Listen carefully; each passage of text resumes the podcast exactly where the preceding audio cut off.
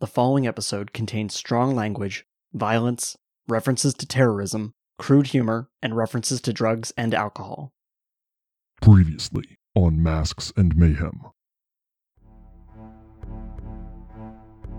Is something wrong? No, no, nothing's wrong. You're you're fine. It's just Ruby, it didn't unlock post-human abilities. Ruby, it changed you. Oh. Wow. Ruby, your DNA is it's half alien now. Oh my god. And I go, you know, earlier this week I had dinner with Lydia because she said she needed to tell me something. Yeah. Yeah. Apparently I'm not a post human. Apparently I'm part alien now.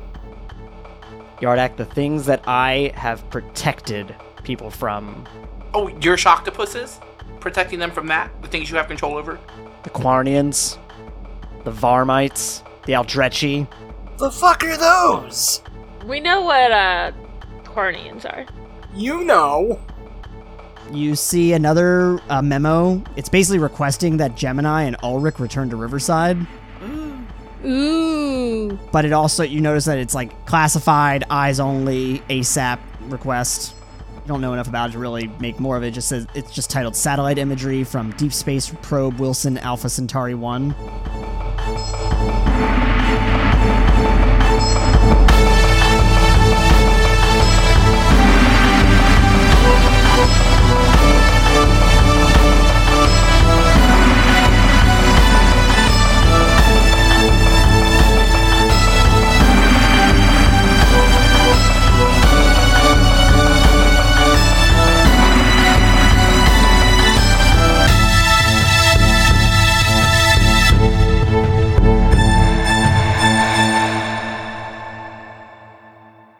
Ruby, it's been a few months now. I'd like to talk a little more about your experience with the explosion in Beachline. Dr. Bellum shifts his notes as he puts down his uh, tablet and looks at you. Uh wh- what about it? I feel like we've gone over that pretty extensively. You seem to hesitate a lot in in going into much detail about certain experiences, and I can understand something like that being right in your own backyard as being fairly traumatic, and I just don't want to gloss over it or or speak in in vagaries if we can avoid that. Literally, Dr. Bellum's like, I fucking know, bitch. Just talk to me. Oh, um I guess it can be hard to talk about some stuff, you know, that I there were so many like government agents in there and stuff, so I'm not sure what I'm supposed to talk about. And that's fair. I, I'm more concerned about how you feel, you know, eh, given everything that's happened since. You know, there has been a lot of press in the area. You know, there's millions of dollars in property damage. And I know from what you said, you ran right into the thick of it right afterwards to volunteer. And, and I want to, you know, as anybody should commend you for that, but I just want to make sure that you're uh, taking time to focus on your feelings.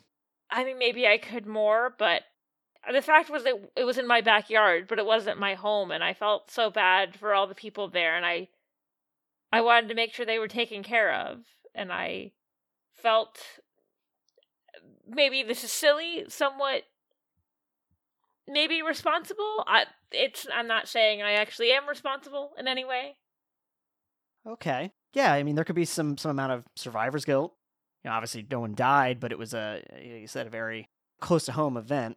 So press wise, no one died, but people definitely died in that invisible base, right? There was no reports of anyone dying. And as far as you're aware, no bodies were recovered. Yeah, I- that still seems like a miracle to me that somehow no one died, but I just. I, I d- I still don't see how that's possible. I can think of six ninjas that were fucking deep fried. exactly. fucking deep fried. We may come back to that. I don't want to push the issue. I do want to, however, and he starts flipping through some paperwork. I want to go back over something from a while ago. You told me that you had some really intense dreams about the future, that your friends had died and you were just, you know, it, you said it felt distressingly real. Yes. And and I bring that up because I was going back through my older notes and in some of our earliest sessions, you mentioned to me some similarly intense realistic feeling dreams of being attacked by shadows. And I, I'm just, you know, since those are some of the only times you've really talked to me about dreams, I'd really like to talk a little more about that. Have you had any other dreams of note? No, um, that's just my normal goofy dreams.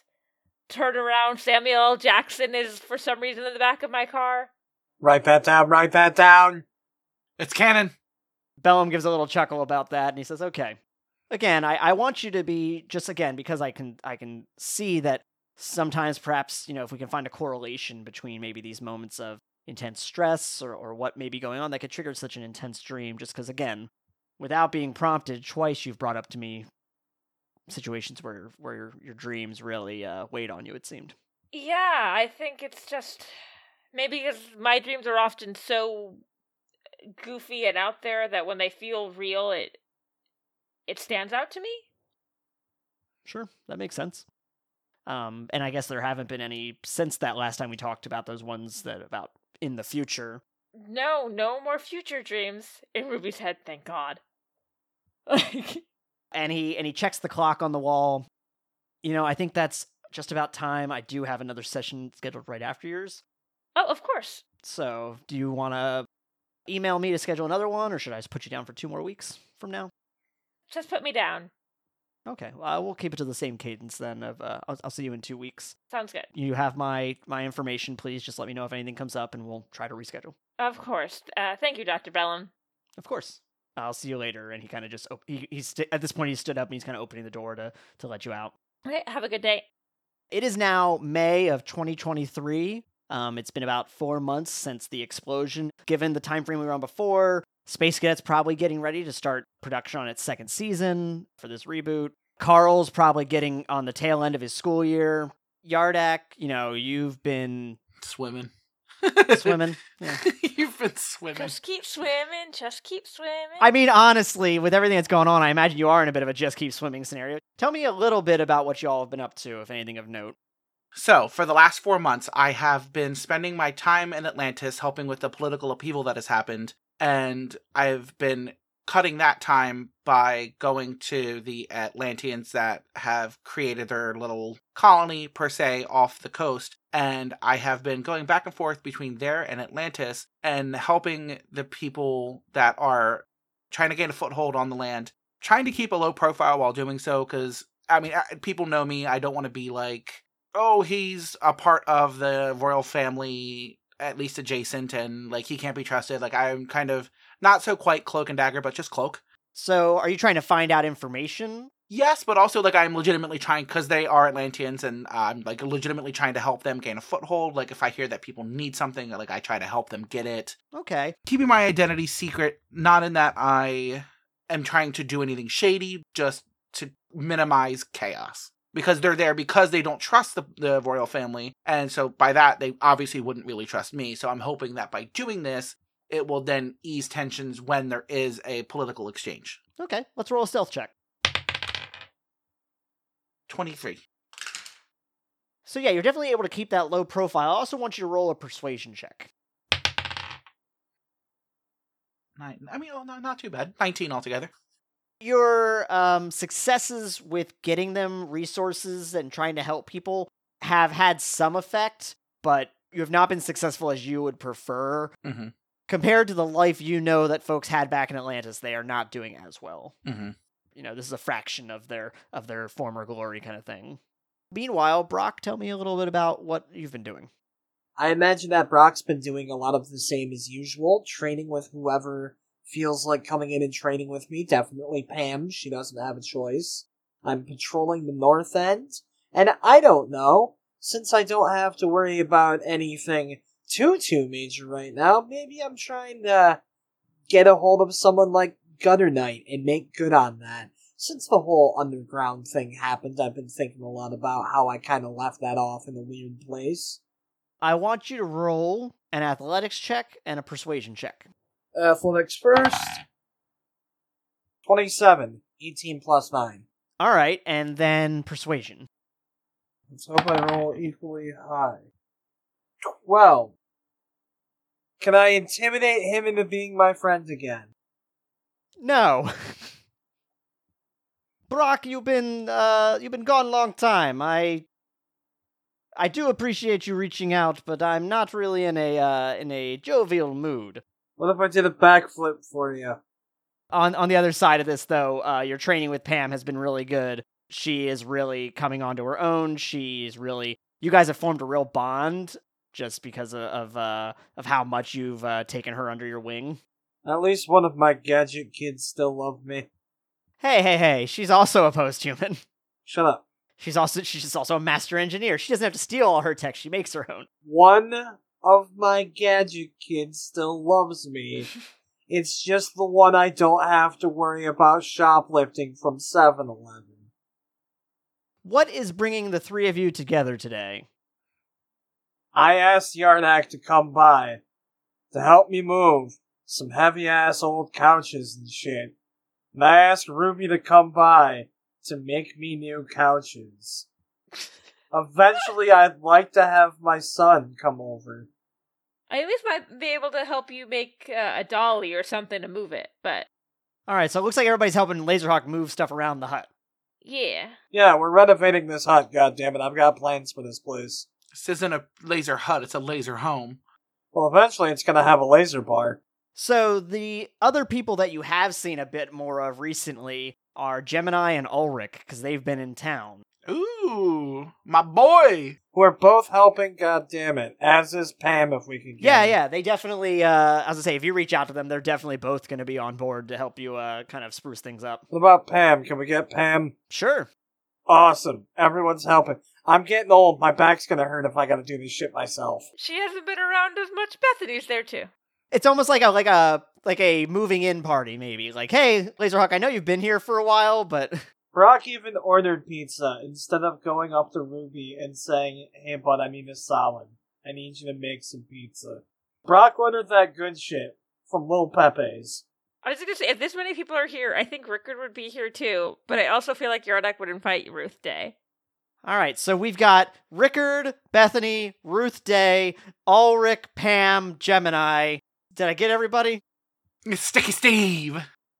No, Sticky Steve's in fucking prison where he belongs.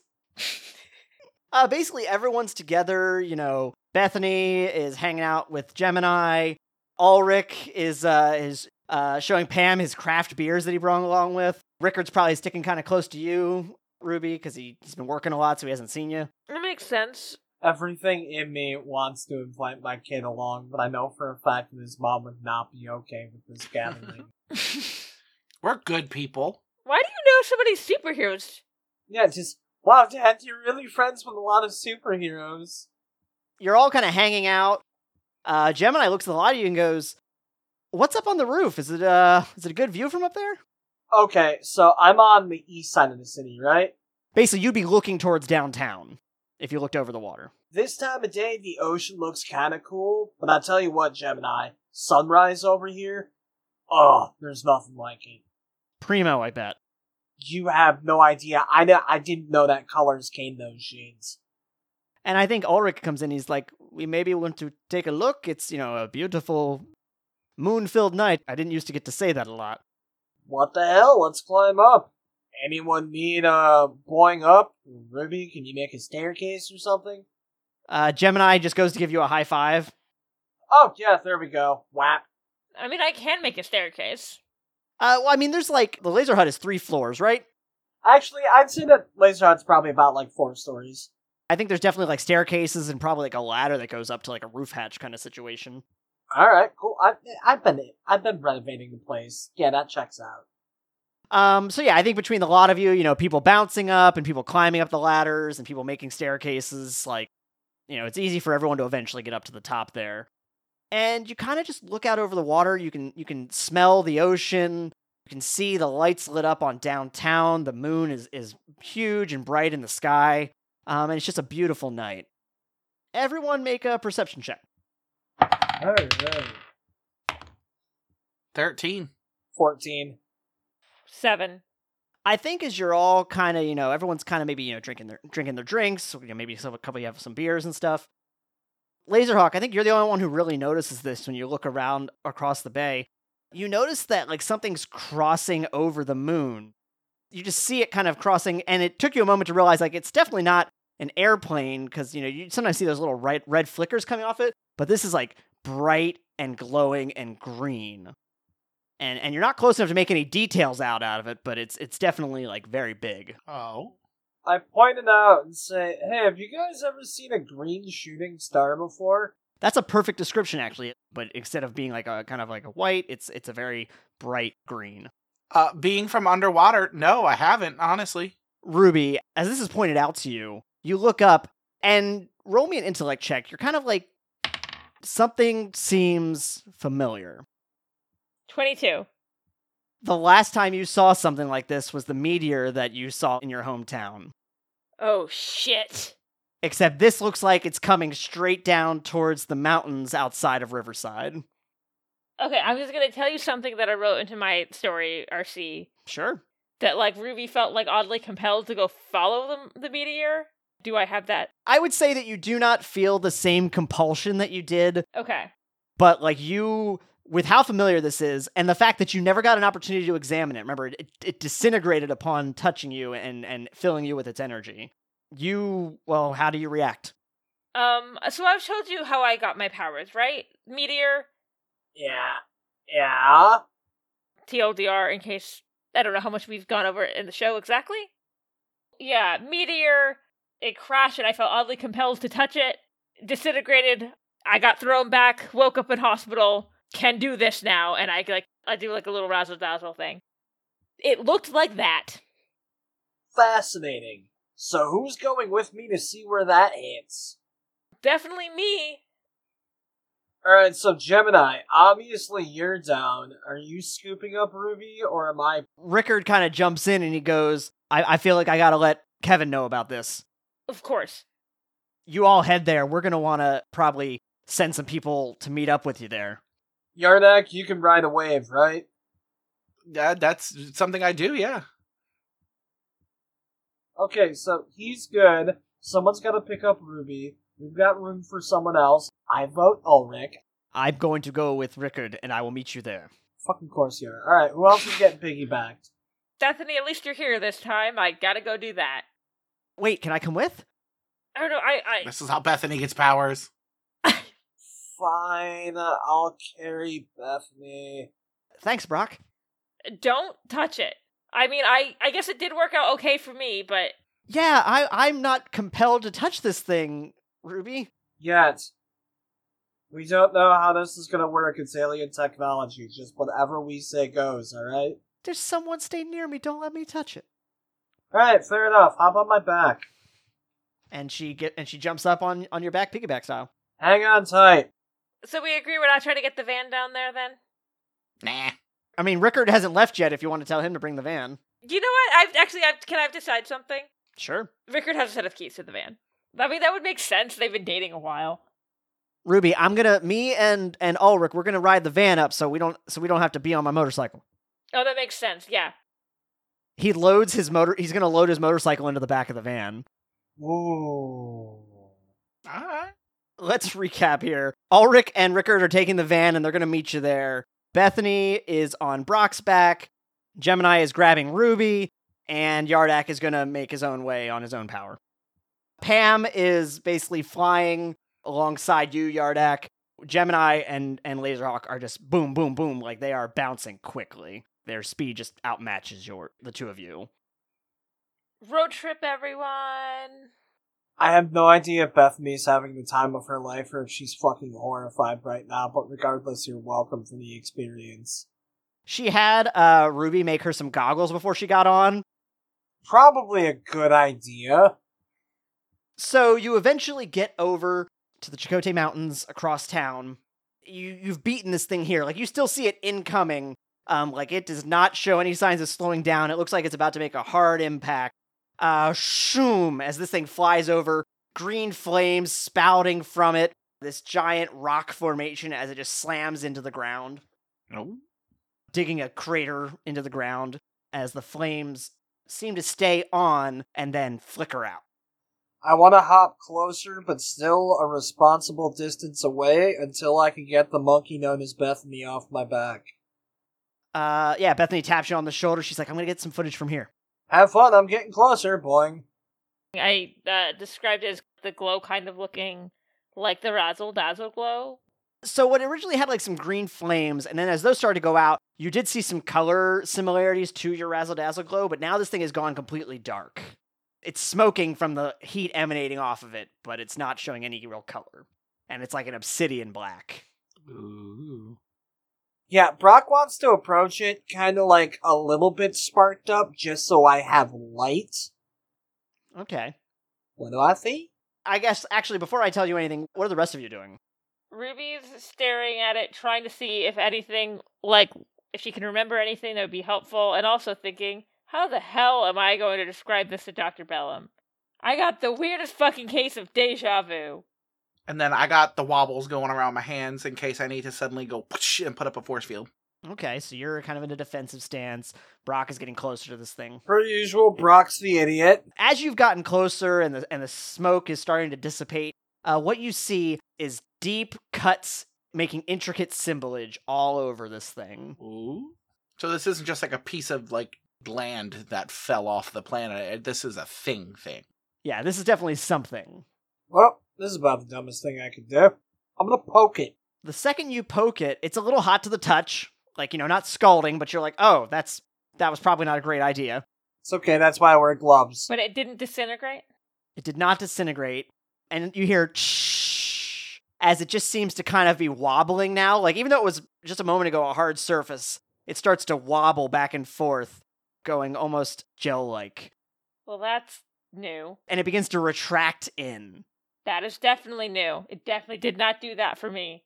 And a few moments later, it begins to crumble apart and still contracting until it forms a humanoid shape. Ooh, very new.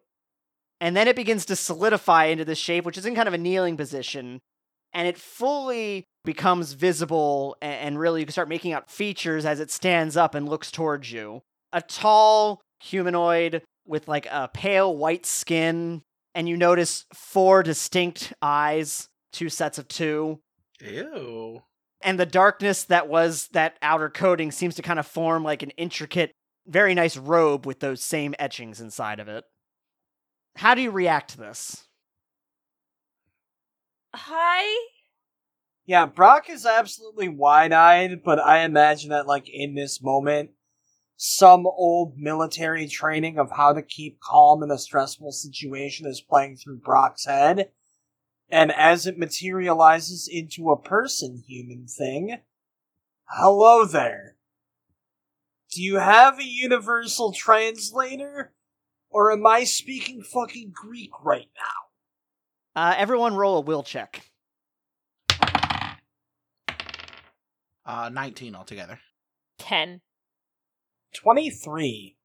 Uh, this thing looks at you, hears you, Brock, and then closes its eyes, appears meditative, and the face forms into like a more human looking face.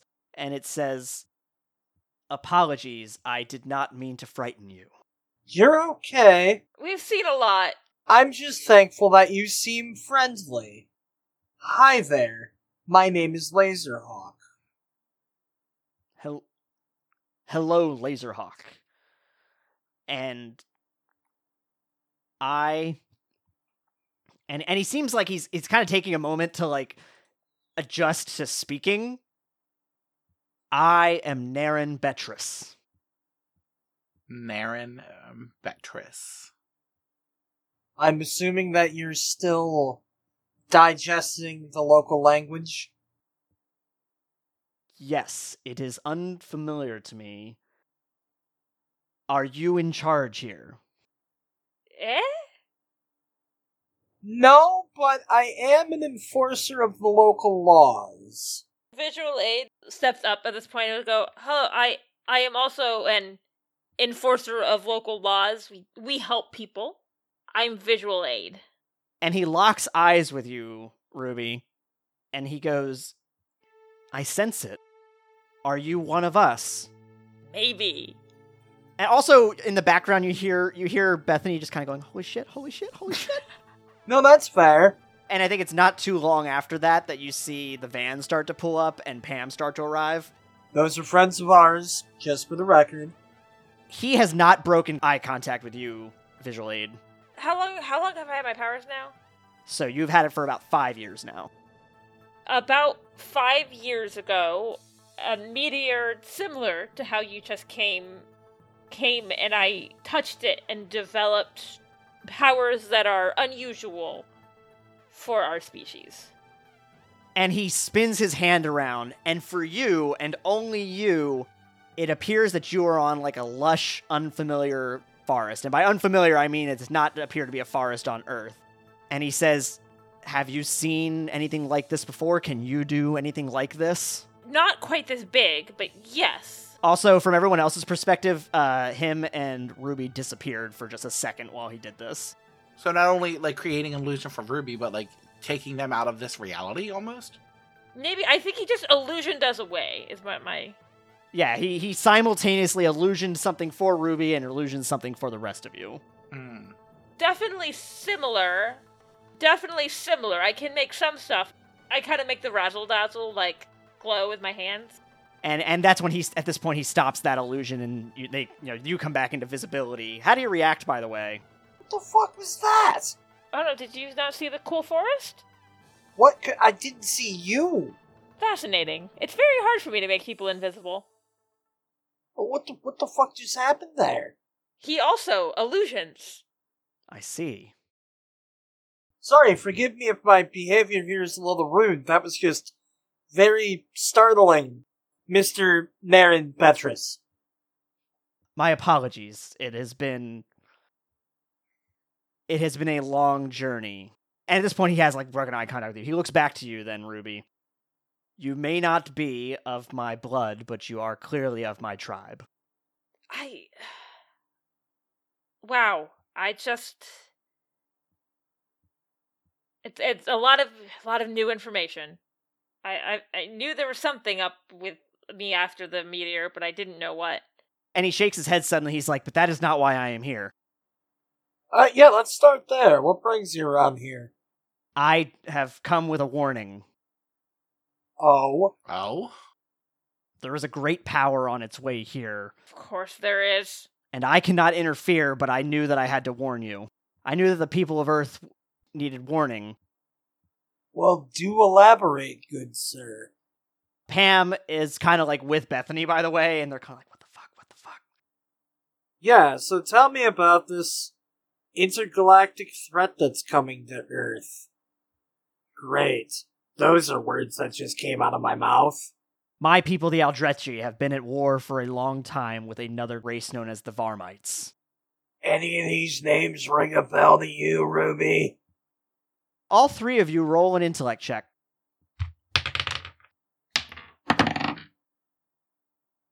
Twenty-one. oh uh, 15. 18. all three of you just remember that Yarkalen mentioned these names. You don't remember any other context. Well, I guess proof that, you know, us hopping to the future really was the future, huh? Yeah, great. Alright, so what's the deal with these Velcro Knights or whatever? The Varmites. They were in a state of cold war with us until a few years ago they went on the offensive. For a long time they were a, a minor power, but something changed.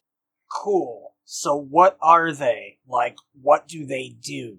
What do we need to prepare ourselves for? Their common tactic is just overwhelming, relentless force, size, a- and and might over anything specifically strategic. You know, they use your conventional blaster weapons, space artillery. Alright. How good's their armor, assuming that not all of us have access to a blaster weapon? Will a projectile do the trick? I I, I suppose. Uh, what what kind of of what kind of ray guns do you have here? Hey, so. Not real ones. I see fictional ones a lot. As far as I'm aware, if that technology exists, the common man sure doesn't know about it. I see. This is why I came to warn you to give you time to prepare. I I, I have not learned specifics of their plan. I only gar- garnered word that they were coming here. Why do they want to come here? I I wish I could tell you. I wish I knew. All I know is that when I found out, I appealed to my people, and they said that this is not our world and therefore not our concern. But you came anyway? But there is one of your kind here. Hey, what's up? When I did a deep meditation, I sensed an energy coming from this planet, and I tried to connect with it, but I was unable to. And so I traveled here, and I believe that energy came from you. And he looks to you, visual aid. I probably. I mean, I so many questions. Like, can you create solid objects too? Of course. Yeah, that that's not usual for us. I'm the only one who can do that. I see. And he actually he forms like a spike and then manipulates it into like a, a solid piece of uh of wood. I can't do that. That's that's new. Ooh, I wonder if he can give you like a little little tip and hint while you're here and But my, I guess I've been developing. I didn't used to be able to make organic matter, but I can now. Oh, very curious. That is a that is an unusual feat actually, even among my people. Interesting. Huh. I guess I'm good at something. It seems that whatever whatever you connected with, you said it was similar to my craft, Mhm. connected you with our energy. Maybe not fully, you know, clearly you do not have my appearance. No, but At least I am assuming that you are not hiding your appearance among these others. no, it's actually pretty uh, um it's harder for me to like disguise myself. I usually create if I have to disguise myself, create clothes that, you know, will help me blend in. Hmm, your powers have manifested in an unusual manner. I cannot actively join in your fight as I was forbidden by my people, but I have come to provide whatever guidance, whatever assistance I can in what is to come. Tell you what, bud, let's start here. How long have we got? I I took off as soon as I as I could, as soon as I uh, connected with with my higher council. I would say we have uh, a day or so. Oh shit. the fuck? A day. Is Rickard outside by now? Brickard's probably arriving like right at this point, and he's you know since no one else is like he's not drawing his weapon because everyone else seems to be like at ease, but he definitely knows that this guy is like unfamiliar. And I go, "Hey, honey, So let's start here. Is this a planet wide thing, or is it the city of Riverside that needs to prepare specifically? As I mentioned, when they come, they come in force. I would not expect it to be the entire planet, but I would be remiss to not let your leaders know to be prepared for anything anywhere. Okay, at this point, is Rickard overhearing this, or do I need to tell Rickard something? Uh, I mean, he's definitely hearing what he has now just arrived towards of them saying that, of him saying that. And Rickard looks at you all with kind of like big eyes, like, excuse me? Hi, honey. The nice alien man, who I seem to be related to, is warning us about the bad aliens that are coming to attack. Perhaps we should be getting Union people on the phone. Naren reaches out a hand to shake Rickard's and goes, hello, honey. Oh, no, no, no, no, no. Um, th- this is H. Don't you dare correct that. No, no, he's. Uh, do you have nicknames or pet names in your? He goes, oh, I see, I see. This is Agent Alan Rickard of Union. Uh, they are a defense force. Probably an easy way to describe that, right? Ah, excellent. Global peacekeeping. Rickard just goes, hello, Agent Rickard. And he just, and they just do basic introductions. Naren explains, you know, the very, the, the impo- most important things of what you just covered, you know, in a little more detail. And Rickard looks at the lot of you and says, I, I think we should get back to base and, and contact Betsy. Um, and she's going to need to co- talk with the UN Security Council. Yep, I've got a few people I need to call as well. Is it like a first and last name? Can I just call you Marin? Oh, no, uh, my, my personal name is Betris. Ah, Betris. Oh. Space Kid, I got something right. So, can I call you Betris? Of course, please. Betris, would would you want to come to the, our base with us so you can meet our the people who are more in charge than we are? Yes, yes, I would. Please, please take me to your leaders. R- Ruby just goes, I love this so much. It's just like the movies. Pam and Bethany are like very visibly shocked. Rickard actually goes up to Bethany and says, Beth, I cannot have you release that footage.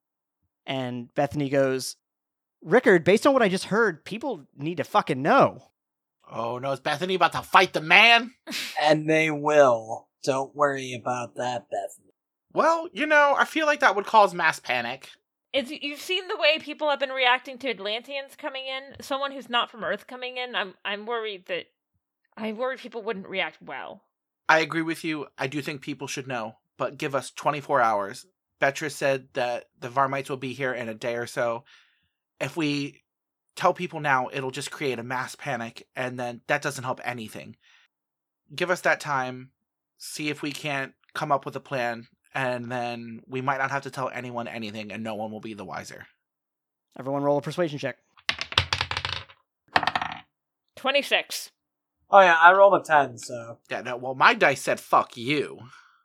So that's a nat one. It kind of makes sense that Ruby would be the most persuasive for Bethany. The- All of you combined working together convince Bethany, and she goes, "Okay, I'll uh, I'll hold off on releasing it, but if if I don't hear anything, you know, I don't want it to be too late. You know, especially if Riverside's going to be targeted. It's this is why I do this. I totally get that. I understand, but if we let people know too soon, they're gonna flip the fuck out. Now I gotta make sure that I get my people on it. All right, and Brock, who are you trying to contact? I'm getting a hold of Data Kraken. Everyone Ruby knows is here, so. Go for Kraken. So hey, we dealt with aliens yet? What, Brock? I, you know, I, I'm not really in, in a jovial mood right now. I, I, I'm, I'm, I'm trying to, to work on something. I yes, I know Majestic Twelve has has had their handful, and I know Union's done a few little bits and pieces Okay. there. Kate, What, what, what, what, what? we just had an alien come down and let us know that we have 24 hours before a massive force is coming. I'm not kidding. I wouldn't get a hold of you this late to pull a joke like that on. That's you know that's actually funny. I was just keeping up with uh, one of my buddies who said something about a sat- satellite pickup didn't of an unusual object. I had I hadn't had a chance to really check into it with him. Well, I mean, Brock, uh, uh, there's been a handful uh, of of documented uh, a- alien contacts on the planet, and you're you're with people that have been there for two of them. yes, and I'm about to give you the full scoop on one of them if we can survive this, but right now I need you to do me a favor. Get a hold of every soup, mask, and cape you can. Let them know that some shit might be coming to a city near them. Yeah, I'll I'll, I'll spread the word. Wait a minute. What do you mean I'm been with people who've been with two of them? Uh, Yardak and Ruby have had two documented alien contacts. In fairness, Laserhawk was not present for the whole like What do you mean two? And what do you mean yard at? What did you guys do before I came here? I have told you about this. You told me that you got alien powers from a space asteroid. Oh, I guess that would be three then. Four, if we include today. Okay, I met Yardak when we were kidnapped by a weird alien who took us up to his weird space arena to do some weird Hunger Games shit. That's how you two met. Yes, we have gone over this. And Gemini goes, "Yeah, I was there too." I assumed you were fighting the Blue Cross gang or some dickheads. No. We have gone over this. And also, we fought accordion. We do. I. We, we just don't have the time for this right now. Now, do we? Um, so I assume that you're taking Naran Betris back with you to the Riverside outpost. We go into the van, I'm guessing. Yeah. And he gets in your vehicle and he goes, Oh, motorized uh, automobiles, of course. he's like how primitive. He definitely has an air about him that doesn't say, like, Oh, I'm better than you, but he's like, Interesting. If anything, what you're getting is a twinge of, Oh no. of this is how like far behind they are. Ruby goes up to the van and, and in front of Beatrice, uh, just you know, puts her hand on the van and makes the visual aid symbol appear. Hmm, quite nice. I was like, yes, I, I don't know how to describe secret identities to you. I've taken notice of the masks that you and Laserhawk, I believe it was, uh, are wearing along with the one with the big circular helmet. Um, Hornet. Yes, we sometimes uh we the people who help keep people safe keep two separate lives so enemies won't go after people in other life. I I see. I can understand that. It is foreign to me, but uh, as as I'm sure I will discover many things of your culture are unfamiliar. But I, I take it then that Visual Aid and Laserhawk may not be your true names. Yardak? I mean, Yardak is my name. Yardak is his name. Yes. So some of you don't have these second identities. Uh, he is. We are human. Uh, he is Atlantean. Oh, I see. Gills. If you want to get technical about it, I'm what's called post human, points at record. That one's actually human, though. Hmm. Your culture is strange and unfamiliar to me. Let us proceed. Rickard unloads his motorcycle. Ulrich. Actually, I don't think Ulrich ever transformed. He was like, this is a weird enough situation. I do not want to uh, alarm this one. Um, and everyone just kind of uh, silently drives the van back to, to the base. Do you have music in? Do you have Carly Rae Jepsen? I am unfamiliar with that particular, and he kind of like feels around in the mouth genre. Um, but oh, uh, yes, the great halls of Drechy are filled with wonderful music. Dude, you can't play him Carly Rae Jepsen. He's an alien. He'd like Tool. Gemini was riding passenger and just elbows you in the side. maybe introducing you to Carly Rae Jepsen would be enough, but it's not a genre. She, uh, Carly Rae Jepsen is a person, uh, a performer. Oh, I see, I see. So how the fuck did my friend end up with powers? I mean, that's. I would very much like to know that too. the biggest question we saved until now. Is that common for meteors to come? And I felt um compelled to touch it. Like it's not. It's not like it hit me. Like it landed near me, and I like had to go touch it. Yours is the first I've ever heard of. Awesome. Love that. Great. I feel like we should tell Lydia about this, right? Where the fuck is Robert when you need him? Oh, that would be He'd convenient. have good questions to ask. I'm gonna send Robert a text. When you check your phone, like you send the message, it says undelivered. Useless fucking time traveler. That's why I was confused. I was like, who the fuck is Robert? Robert Wilson, aka the Crafter. yeah, it, I got there with the time traveler thing. I was like, what? Because I forgot his real name. Yes, this is uh, unfamiliar territory for myself. You know, I've never heard of, of one of ours imbuing themselves uh, with another with another race. I have heard of offspring who share share our traits, but that is not the case here, as from your description. Tell us more about your kind, and by extension, our friend then. Uh, my people are are trained from a young age to hone our abilities. You know, we, we use it to work in tandem with one another. It it has created a great um a great home. Do you have any kind of coalition? Now Ruby just like Space Cadet real. The Aldrechi do stretch across multiple planets, and we do have trade with others. But How many others? really, uh, in terms of uh, in terms of good relations, a handful. Uh, and he looks at his hand. He has like uh, four fingers, and he looks at your hand. He goes, "More like your handful." Oh, so like five? There's like five other people?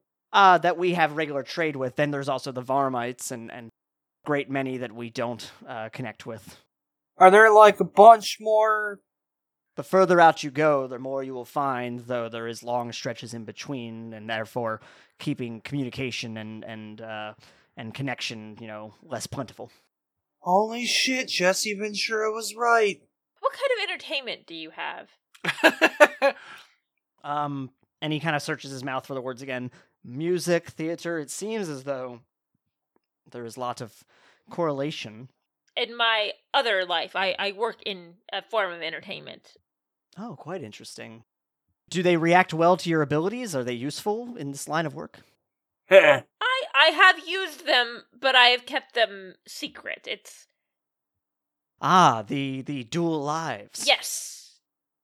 So anyway, I think it's about this time is when you finally reach downtown. I think Rickard, as you're all getting out, kind of like gives like a look around to make sure there's not like a ton of people like that are going to take notice to th- this uh, very unusual looking figure. Ruby Mega Mahoney. Th- He doesn't still look like a human. You remember his eye- his face looks human, but he still has like four fingers, and he's tall and he's pale white. Yo, hold up. You've got the same powers as her, right? I believe so. Uh, different variation. I point to a random person walking nearby who happens to be wearing a baggy sweatshirt and say, Make yourself one of those. It'll make you a little more conspicuous. the way you're describing him, I kind of was like imagine him, but with multiple eyes, looking like the silence from Doctor Who. Somewhere between the silence and shit, what's his name from Discovery? Saru. Yeah, like um, somewhere between the silence and Saru. So yeah, he he looks at a random person on the street and he touches his clothes and his face begins to change and, and his his skin becomes less pale white and he and he adopts the same kind of clothing. There we go. You know, you've parked right basically next to the Union Union base uh, and you go on in uh Kevin's already there. Uh, he looks up from his desk, um, uh, looks very tired, uh, shuffles some papers, puts them on his desk, and approaches, which, which looks like he's attempting to show uh, confidence. Kevin, you're gonna want to throw some coffee on. It's gonna be a long fucking night, dude. I'm already on it. I've already got it going. Um, and you see one of the other, some of the other agents are already pouring copies. Like they have like one of those double carafes, and they have both filled right now. So this is our alien friend. And, and he introduces himself, and he goes, "Hello, I am Agent Kevin Lewis, local head of our peacekeeping force." And he kind of uh, nods at Rickard, who kind of like you know gives him a thumbs up about the phrasing. Now, Lewis, just to give you a heads up, I have no idea how big this thing's gonna be. I did get a hold of Data Crack and to try and get a hold of some other masks. Um, yeah, I've been putting the word out as well ever since uh, ever since Rickard called me. Let me uh, get Betsy on the line. We need her. He goes up and he presses some buttons, and moments later, uh, she appears on screen in the big like flat screen that's along the wall. One one of the big flat screens along the wall. Hey. And you thought gills were weird. I don't know if at some point I sent a text to Lydia, like, hey, I found the alien I'm like from. Uh, so Betsy's looking out at the lot of you, and and hello, Naren Betris. I am Betsy Bullard, head of Union. I am in contact with world leaders now to pass along the information you have provided us. Good. Naren gives like a deep bow. All right, team, tell me a bit more about what we're up against here. They come in force. They have like blasters and shit. I assume they look like bugs, but I have no verification on that. I, I thought I was picturing bugs too, but we haven't just uh, said that. Do they look like bugs? I, I asked Beatrice. No, I would describe them as looking. And he looks at you, Laserhawk kind of sizes you up, and he goes, larger than this one, gray skin, not rock like appearance, but hardened. So I say to Betsy, Betcher's here told us that there is a race called the Varmites that were in a state of Cold War with the Aldrechi for years, and they suddenly took their forces and started attacking them in insane numbers, and he got wind that they were coming to Earth for what we don't know. But he said that they should be here in a day or so. So I assume that we really need to put the pedal to the metal and figure something out before the uh, state of the world is at stake. Also, apparently, I am part Eldrechi. New things all about. Gemini, do you think you'd be able to borrow Beatrice's powers the way you can with us? I mean, you've borrowed mine. Not even just you, but it wouldn't be the first time I've borrowed an alien power. What the fuck do you guys get up to when I'm not here? I turn to Beatrice and I go, Gemini has powers where she can borrow powers from other people. Duplication, as it were. Yeah, and I go here, and I, I go, I let Gemini touch me. Yeah, and Gemini kind of like brings up like a ball of energy and kind of throws it back and forth. Bro, like seven months ago, I found out the Norse gods were real, and now you're telling me that aliens are on the mark too? What the fuck's next week? Am I getting a goblin? Gemini, I think it's about time you reveal your, your recent findings. Gemini goes up to the screens, flicks them, and brings up some markings, and they are a bunch of uh, labeled pictures. They are each labeled Deep Space Pro Wilson Alpha Centauri 1, and then like dash 2, dash 3, dash 4, uh, as, she, as she cycles through. Wait, didn't we see that before?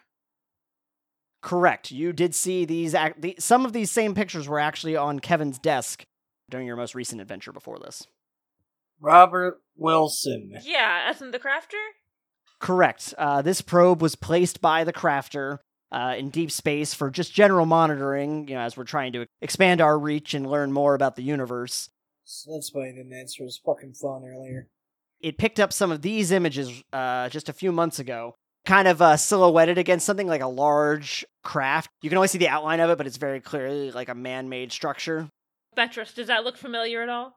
That would appear to be the outline of one of their high end ships. Great. And Gemini then says, but then it disappeared. And later on, we saw this, and you now see like five different smaller figures. And Naren goes, yes, they can split into multiple pieces to attack at multiple vectors. Oh, fuck that. Okay. Hate that. As it's gotten closer, we've kind of uh, started uh, investigating more. Again, we only have so much, but it is it would be about the size of an aircraft carrier. Okay. Shit. Like an ocean aircraft carrier? Correct. Fuck, that's pretty big. We don't have an idea of their complement specifically, but based on the description, you know, we'd expect potentially uh, a couple hundred per ship. Fuck. Cool. From what you know about them, Betris, does what kind of attack does that seem like they would be doing with that? They will probably send down large squadrons to attempt to overwhelm the positions they are looking at taking on.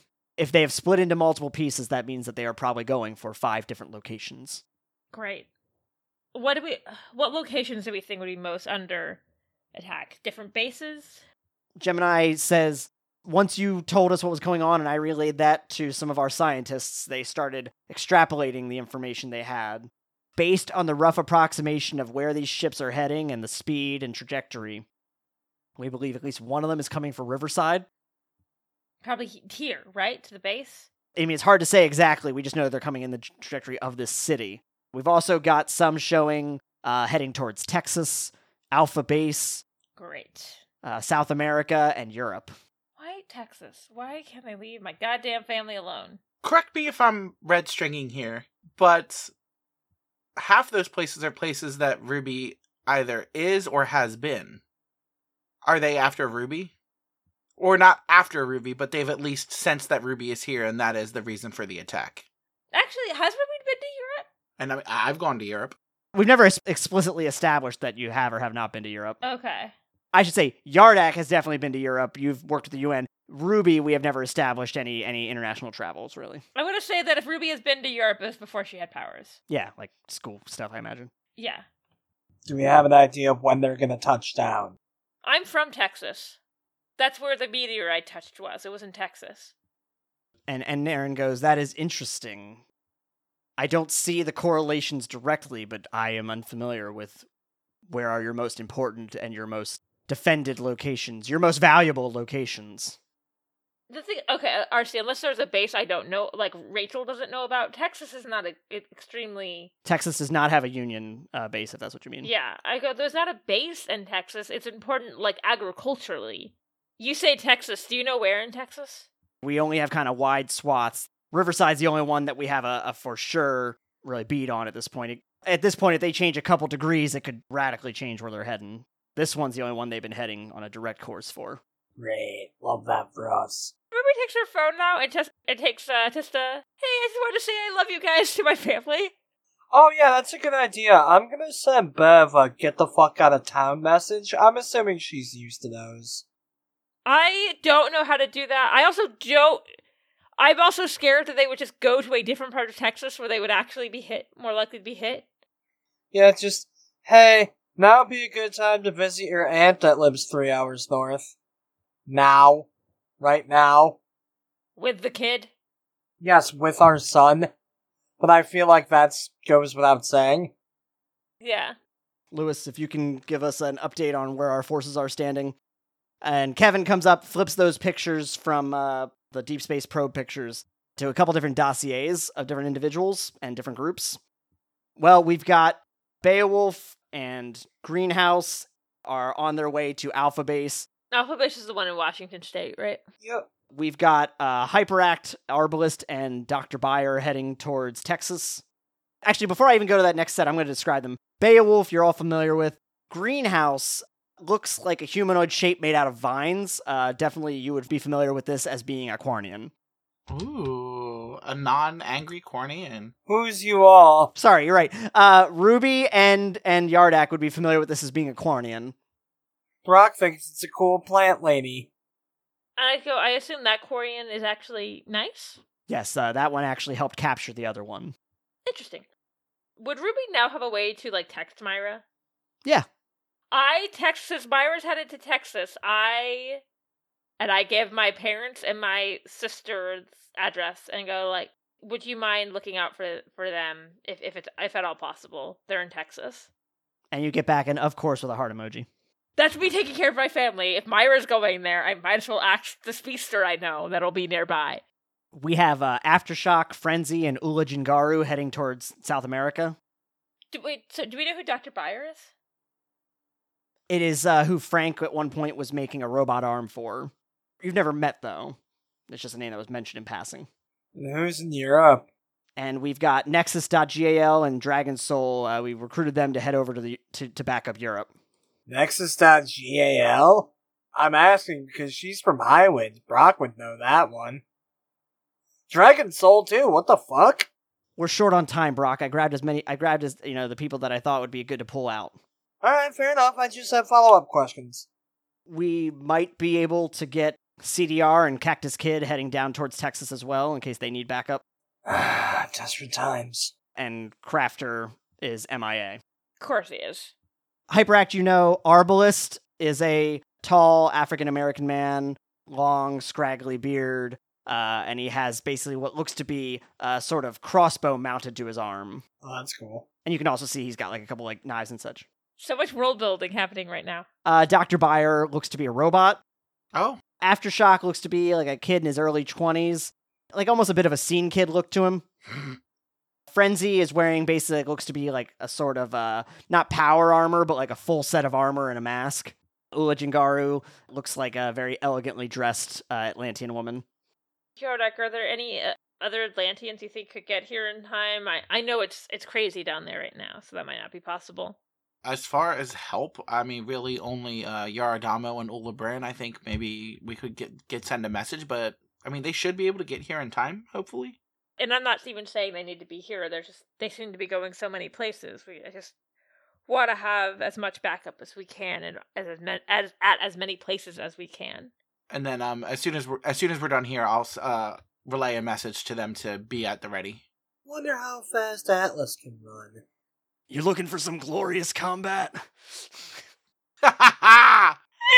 that's not a joke i text atlas what about uh, uh nexus.gal and dragon soul uh they they do not have pictures up they just have a uh, blank with a question mark do they live in the underground Well, that's fine. Brandon doesn't get to do world building today. That's okay. Oh, I mean, if sorry, I didn't want to describe them for you. the brand, the characters that Brandon came up with. I got you. So uh, Nexus.gal. Imagine a robotic woman, like gold plating, uh, like gears kind of turn and flex with like different facial reactions, like a steampunk robot lady. Uh, Dragon Soul has the look of like just to very briefly describe it, uh, traditional knight, flowing blonde hair, big fucking sword. That's why they're sending him to Europe. And then uh, CDR and Cactus Kid, who are they? A cowboy and a cactus guy. I'm just gonna like throw cactuses at him, hope for the best. Yeah, he kind of whips like cactus needles at people. Those are two more of mine. Cur- the curiously dashing rogue has really no powers. He just like you know dies and comes back to life. Yeah, but that's why they're sending those two to Texas. We're not at the enemies of my enemies or my friends yet, right? Don't even suggest what I think you're about to suggest. I'm just saying, in the future, there was a lot of weird team ups. Well, it's not the future yet. Hey, Betsy. Should we tell the 12s about this? something tells me they already know Brock. And to your point, Ruby, we are not in that desperate situation. No, I, not after what happened at Wondertainment World. What the fuck? Ha- we don't have time.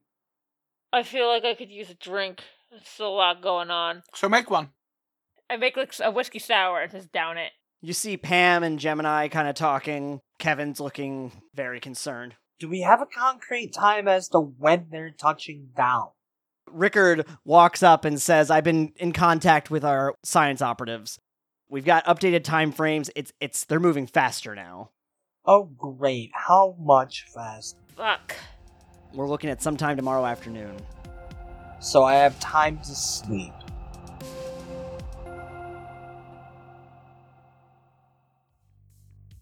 Hey out there. The end of season 2 has been a really long time coming. We really hope you're enjoying it.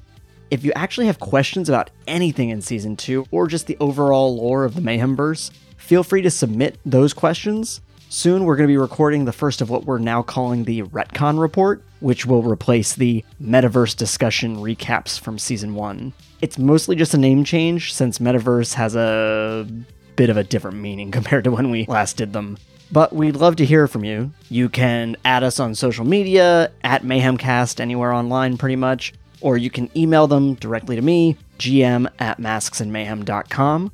A few of us recently did the second part of our adventure with the team at Green Ronin called Love is in the Arrow. It was a sort of late Valentine's Day adventure, but super fun. It was me, Brandon, Rachel, and we'll have links for that down in the show notes. Both parts are available on YouTube.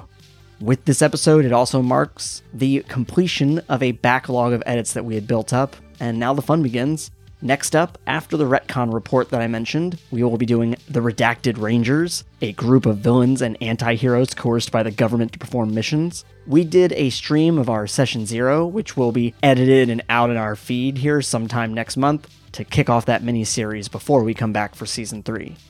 But for now, let's get back to the game. Time wise, right now, it's probably about like 11 o'clock. So when you get out, some people said they were texting different people. It sounds like the group is dispersing for the night. Yeah, I sent a message out to uh, Ulibrin and Yaradamo just to be at the ready if we need them. I, I okay. This is a genuine question. Where's Bethany? Did Bethany come with us to this base? I think, yeah, yeah, yeah, she was in the car. Yeah, I was gonna say, I guess she did. Should we? I can make bed. Should we all just sleep here? Yeah, we're going to need the rest. It'd be really cramped quarters. Also, you see like the the couple soldiers that they have, like the couple like operatives they have, are all like poring over computers, clickety clacking away and working on stuff.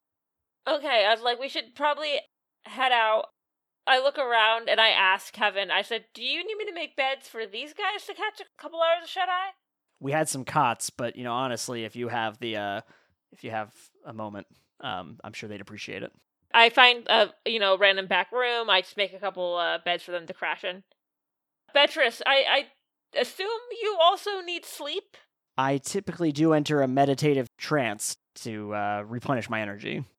Uh, do you need a bed for that? It is not required, but it does sound comfortable. Okay, I I can make a bed. Uh, would you like to stay here with the leaders, or would you like to come with us? We're gonna go and regroup at uh, Laserhawk's um, base of operations. I would prefer to stay with you, though, as I've mentioned, I will not be able to join in the combat. Yes, I, in a uh, fictional alien world that I'm familiar with, they have a similar non-interference rule. Uh, do I have work tomorrow? Do I need to call out of like my actual job? Ruby, I feel like no one's gonna have work tomorrow. Just give it time one elementary school in Cleveland's going to be open tomorrow, and that's it. You get back to the laser hut. At this point, Betris kind of goes back to his initial form. Uh, he's keeping the regular human face, but like, you know, not doing the hoodie and stuff anymore.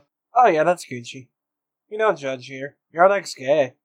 Oh, yeah, we've had a couple good moments here. I'm going to give everybody a hero point.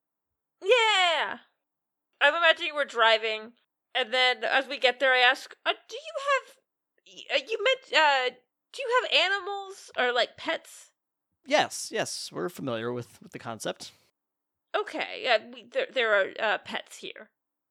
Oh, okay, so these ones are, are not able to communicate with us. Not with us, maybe with you. I don't fucking know how your shit works. I guess basic communications. We tend to know when they're hungry. Ah, well, yes, that is that is common among all creatures. Most creatures will let you know when they're hungry. I don't know, maybe you can mind meld with them or some shit. Uh, no, I do not have any d- direct psychic link abilities such as that. Look, I don't understand how any of this works. Is that is that a common problem for you? You have no idea, bud. I Ruby's la- this laughter is genuinely in character for Ruby. She just laughs. I grew up, started a football team. My plan was to throw a pigskin, and then all of a sudden, we don't have time. We don't have time to talk about 9 11, Brock. Is there somewhere that I may sit and and meditate? Plenty of places. Here, let me set you up with somewhere nice. It's a good thing we moved all of those heavy couches and shit earlier. And in fact, Brock probably does drag Ruby into one room in particular that, like, just like this long open room and it's like, here, barracks, please. I make beds. I mean, yeah, you've made beds before. I assume they're already already a bit of a Yeah, but Brock had specifically plans for one of the rooms in, like, the laser hut to become the barracks. How I am curious how Bodega and Cafe react to our new alien friend. cafe is very hesitant, like definitely keeping distance, and and because he's not familiar with like human customs with pets, uh, Betrus is not going to like try and pet them or anything. Yeah, cafe very very keeping distance. Uh, bodega very happy and like rubbing up against and and going on her back. Brock pokes his head from outside of the barracks room. Yardak, show our new friend how to scritch him behind the ears. I take Betrus over and show him our strange custom of tickling the animals. He's not particularly like uh enthralled. Well, you're missing the fuck out, dude. He's fucking evil. Whatever is coming to our planet is here to save us from him. We have to kill it now. He doesn't seem like off put by them, but he's just not like, yay dogs. Like he's not like I don't trust him. He, I think he's just confused by them. He doesn't know the concept of dog. he's not scared of them. He's just like kind of indifferent. He's like, this seems like an activity. Uh, I assume Rickard stayed behind, right? Yeah, record state at base. Yeah, who all do we have? Because we rolled up 20 deep. But they decided to go home, and Ulrich also stayed at, at the outposts. Did Gemini stay? Is Gemini with us? Gemini's with you. Gemini decided to come with you along with uh Pam. oh, what the fuck? I wanted to sleep over with all. Alright, fine. Fine, fine, you know what? We'll retcon it. Ulrich, Gemini, and Pam all came back to the laser hut. Oh, I come out and I, I go and I pet uh, Bodega and Cafe. Uh, and then I asked, I was like, do you require food or any kind of substance? Now that you mention it, I could use some refreshment. Come with me. It's delicate on our planet called a hot pocket. Please, please don't have hot pockets be the first human food he eats.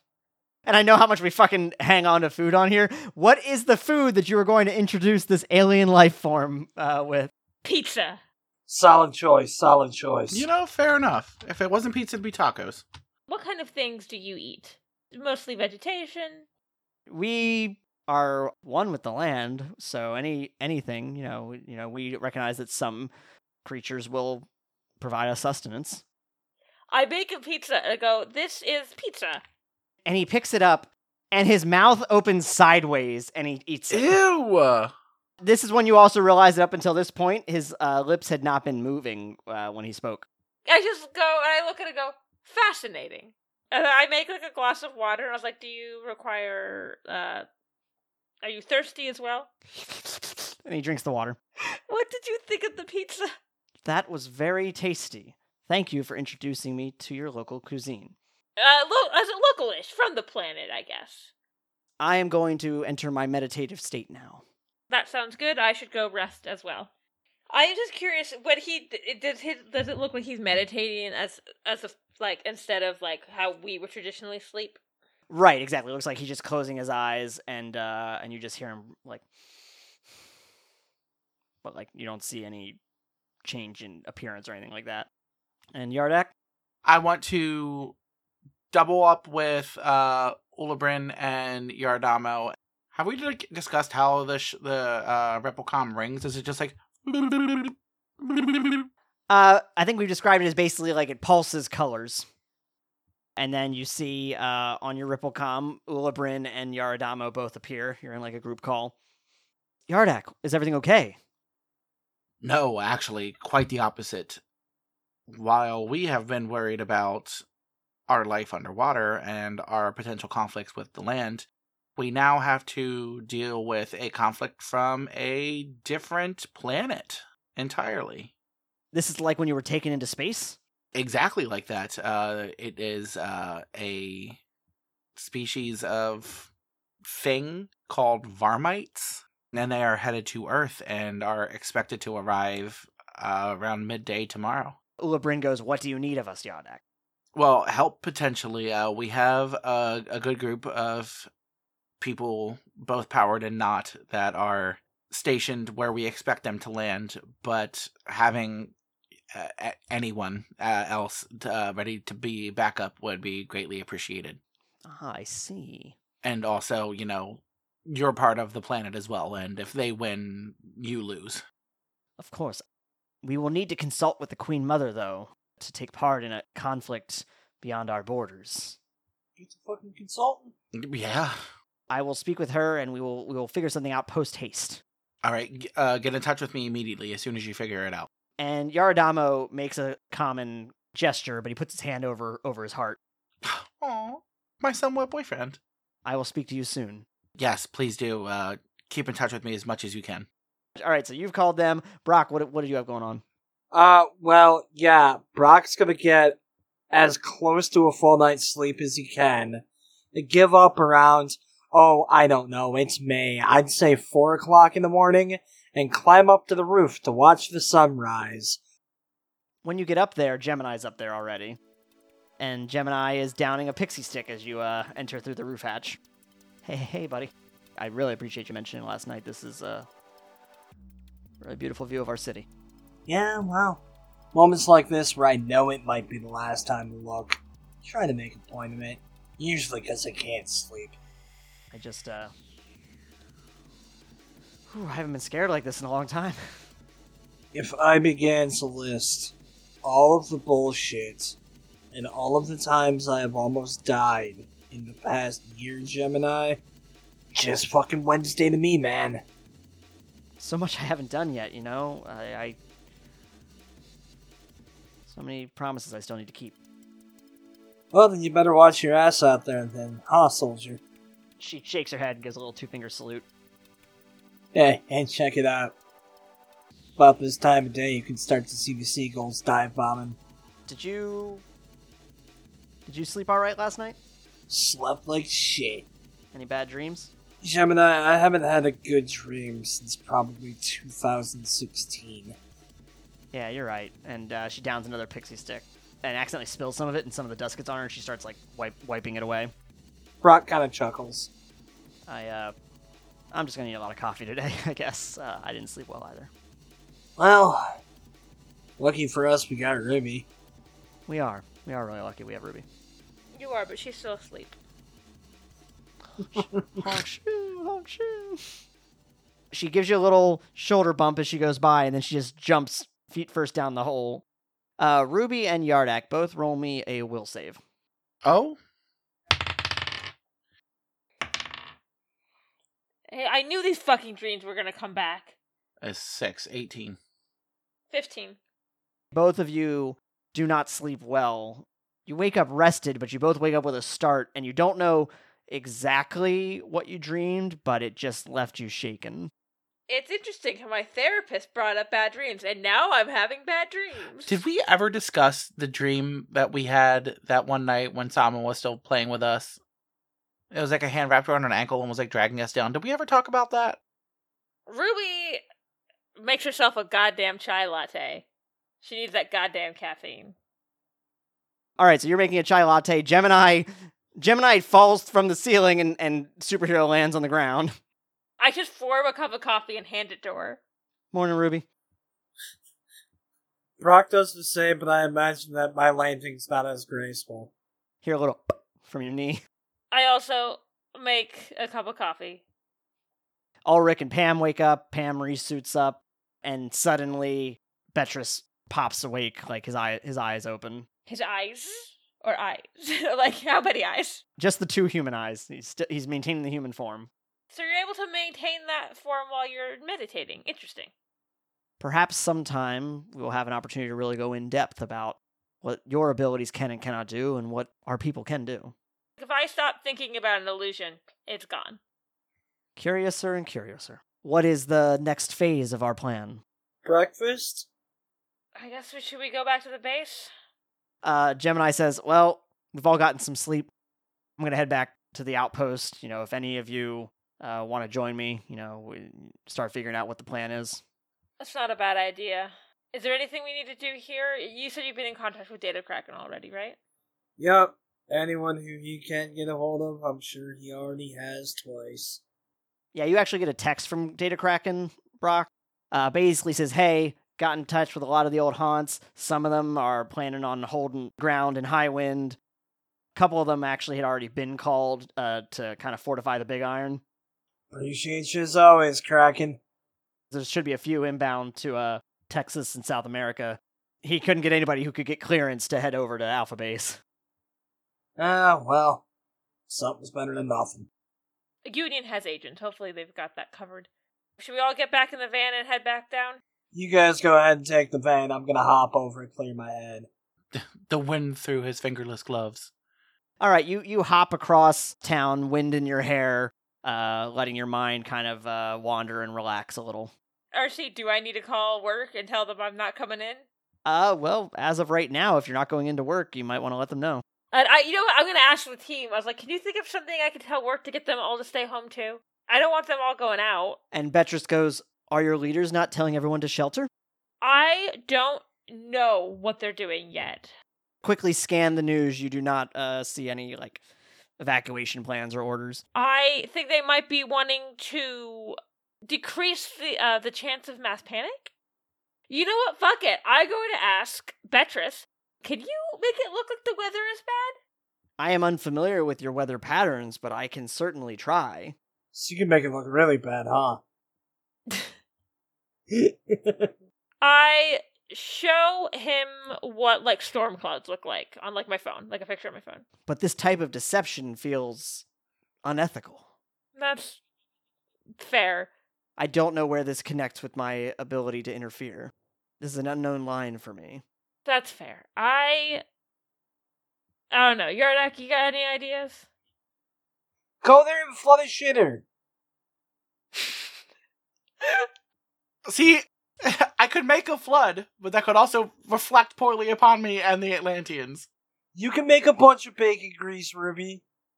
Okay, I'm just gonna call out sick and say, hey, I also heard that there might be some superhero stuff going down on some uh, some rumors on on the internet. Might want to keep an eye out on that. Okay, roll a persuasion check. Okay, I have a lot of persuasions. I got a nat twenty. All right, and roll a deception check. Uh, twenty three overall. Ruby, don't worry. It's totally fine if you're not feeling well and need to stay home. I'll tell the crew what you said, but I don't know if they're really going to do anything with a rumor like that. Just you know, just keep an eye out. I, you know, I want to keep everyone safe. And Yardak, as you're all heading driving back to base, you feel your Ripplecom shaking. Okay, I answer it. It's Yaradamo, and he says, "Yardak, I we won't be able to join you." Oh, what's happening? when I told the Queen Mother o- of the threat, she thought it was best that we fortify Atlantis. She doesn't want us to to be venturing out, especially as I may only I may have only gotten halfway there from the time you said, and I would be caught in the middle of the ocean in this kind of event. While I understand that the Queen has Atlantis to think about, Atlantis is on this planet, and this planet is under attack. And while I can't make her help us, I can also tell her that in the future, should Atlantis need help, this will be remembered by those on land. She just doesn't want to leave Atlantis undefended either. Look, I, I see why you might need Ula Bridge. Not to mention they are also like because they don't really have like a united army anymore in the same way. Let her know what I said. We know that we cannot force your assistance on this matter, but it will severely dampen relations with Atlantis and the surface world. I will pass that along. That's okay because Atlas is sprinting here, right? You never did get a response to your text message. I'm assuming because he's sprinting. Regardless of what the Queen says, I'll be in this fight and I'll do what I can to protect you and everyone else down in Atlantis. And when it's all over, I'll be sure to come down and visit you. I'll see you soon. And then we both do the whole hand over the heart. Yeah. I would like to text my family real quick and make sure that they're at their aunt's three hours north. Bev says, Brock, I never got a chance to follow up with you. What the what the fuck are you texting me about? Oh, God, I thought we were past the point of me having to explain shit, Bev. I I didn't see your text till this morning. Aliens. Wait, what? Fair enough, I should have called you to begin with. Yeah, there's some kind of large scale invasion on its way right now. You need to get Carl and get the fuck out of the city, dude. Wh- what do I tell him? Just tell them we're going to visit our auntie up north. I like how you've invented an aunt that lives up north. Fuck it, it's convenient. I'll waste a hero point on it. All right, yeah, you know what? I'll let you trade a hero point for that. That's fine. Just tell Carl that you want him to surprise him because he's been stressing out lately about finals. Tell him that you're going to visit. Well, he's got a he's got a he's got a field trip today. He already left for school. I got to go pick him up. Oh, god damn it. Fuck, where at? How far away? Kent Labs in the, downtown or Centennial, I guess technically. You know what, Bev? You keep safe. I'll keep an eye on Carl Okay. as I begin to roll down the window. Are you about to jump out of my goddamn van? I might be about to jump out of your goddamn van, Ribby. My kid's on a field trip. Brock, we'll, we'll get your kid. Stay in the goddamn van. Well, I don't want to interrupt his field trip. He's been looking forward to that one, Bev. He's already there. I know. So in case he doesn't get out before shit gets down, I want to be there. I still feel like you should not be jumping out of the van. Ulrich jumps in and goes, Brock, we will get to your son, but I we should get to the base and find out what's going on first. Bev, stay safe. I'm gonna get to Carl as soon as I can. Anything happens to my child, and I will kill everyone in this vehicle myself. Hey, Betrus didn't do anything. Petrus now knows of my son's existence. He might not be allowed to interfere in us. He can interfere in my sweet baby boy. Yeah, just I'll I'll try to s- take time off work and go grab Carl. I'm sure, you know, you said that we have some time until this all hits the fan, right? Sometime this afternoon. Well, we'll we'll get him. Just if your friends are telling you to stay, you should stay. Your safety is my top concern. You and Carl. You know why Rachel was insisting you stayed? Stay, uh, Brandon? Because you were separated at the last season finale from the rest of us. Alright, but Brandon's hoping that shit's gonna go down here and Carl's gonna get powers. Betrus looks at you and says, "I know quite well the bond between a father and their and their offspring. Well, I guess that much is universal. I think so. You got kids? Not anymore." Sorry to hear that. Oh. Anyways, Bev, on that cheerful note, uh, stay safe. I gotta save the world. Actually, as you're hanging up, who the hell is that? um, and not long after that, you re- you reach um the downtown base. I fling the doors open, holding a cappuccino. I've just decided Ruby made me. Ruby's nice. If I said please, she'd probably make me a cappuccino. Sure. Pam walks up to you and says, "Brock, you know I've got your back, right?" I know, kid. The feeling's mutual. And she gives you a little like one-two punch on the shoulder as she uh gathers up with the others. I kind of shoot her a quick grin, but realize that it's, uh. Well, fuck. It's almost noon, and I'm at the OK Corral. What is going through all of your minds as you're as you're entering into the base? I hope the evil aliens are coming specifically after me. Yes, I'm worried for my friend, but also I am worried and thinking of contingencies on how I can smooth over relations with Atlantis when it's found out that the queen refused to help. So I'm stressed about my friend potentially being an alien snack and uh, well she already is an alien snack. Hey girl.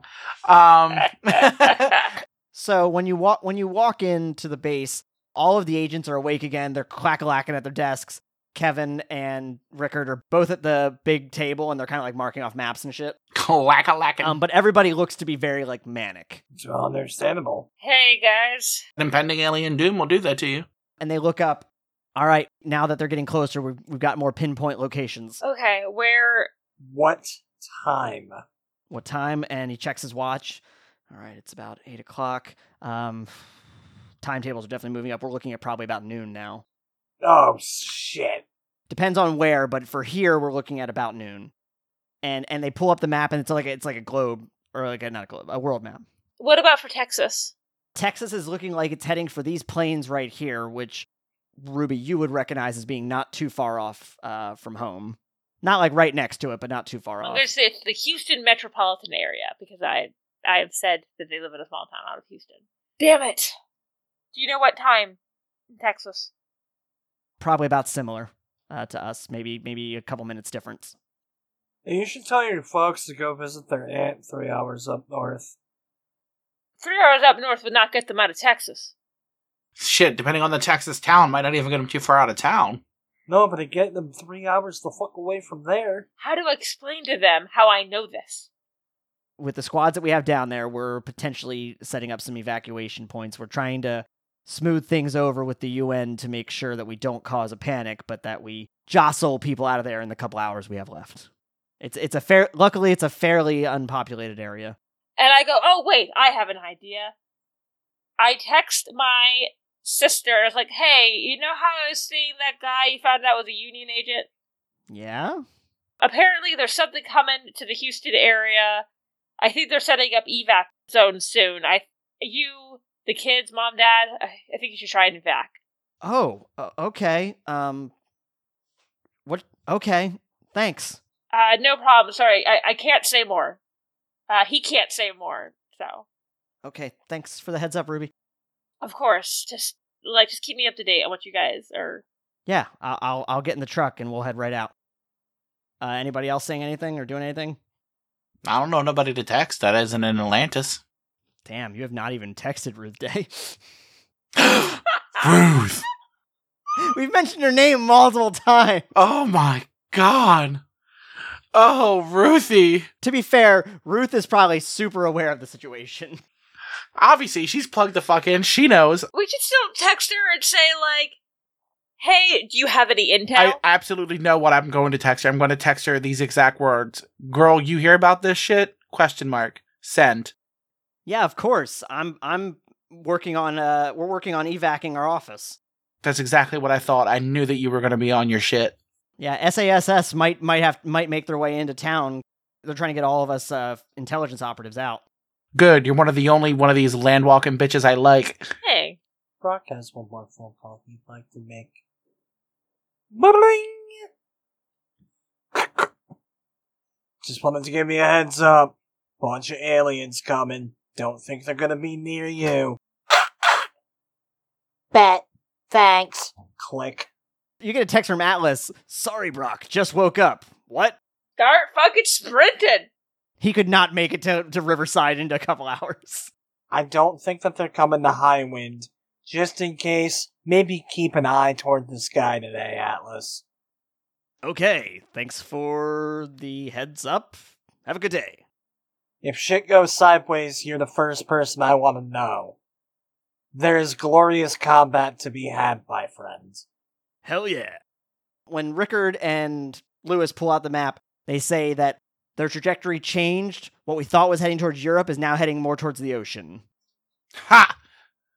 I mean, like, not that's me saying ha because she was a bitch. But that is not Yardak saying ha. Wait, wait, what's heading towards the ocean? The alien ship. Do we know where in the ocean it's headed towards? I mean, I still don't know exactly where Atlantis is, right? They point out a spot on the map which Yardak would recognize as being not terribly far. Yardak, should your friends be worried there? Uh, well, they know what's coming, at least. Okay, so yeah, they're they're a couple hours out. The other ones, like Alpha Base, was right on the money. Texas, you know, they clarified. South America was also right on the money. Rickard's voice shakes a bit as he says that. Fun. And what time is it? Right now, it's about nine o'clock. We're preparing to work with Riverside Police Department to work on evac zones. We've we've narrowed it down to two specific spots. It looks like they're heading towards in Riverside, but we want to clear the surrounding areas. Oh yeah, I should probably help with the evac. I don't want to just sit around here anxious for three hours, you know? That's fair. Well, we could use the help, Brock. What do you need me to do? Start calmly, collectively. We need to get people evacing, and we need to get these two areas fortified. Uh, I can help with the evac. Hang on. Can I still do it? Attention! Attention, citizens! Alright, I got this. Attention, citizens! And the two spots that he points to on the map, the Moeller Building, uh, which is the tallest skyscraper in the city, and Echo Base. Which one's closer to my son? Uh, definitely the Mueller building. Uh, I point to the Molar building. I got that one. Wait, Echo Base? There's still people there? No. The area surrounding Echo Base has people, but it, the base itself has been abandoned for quite a while.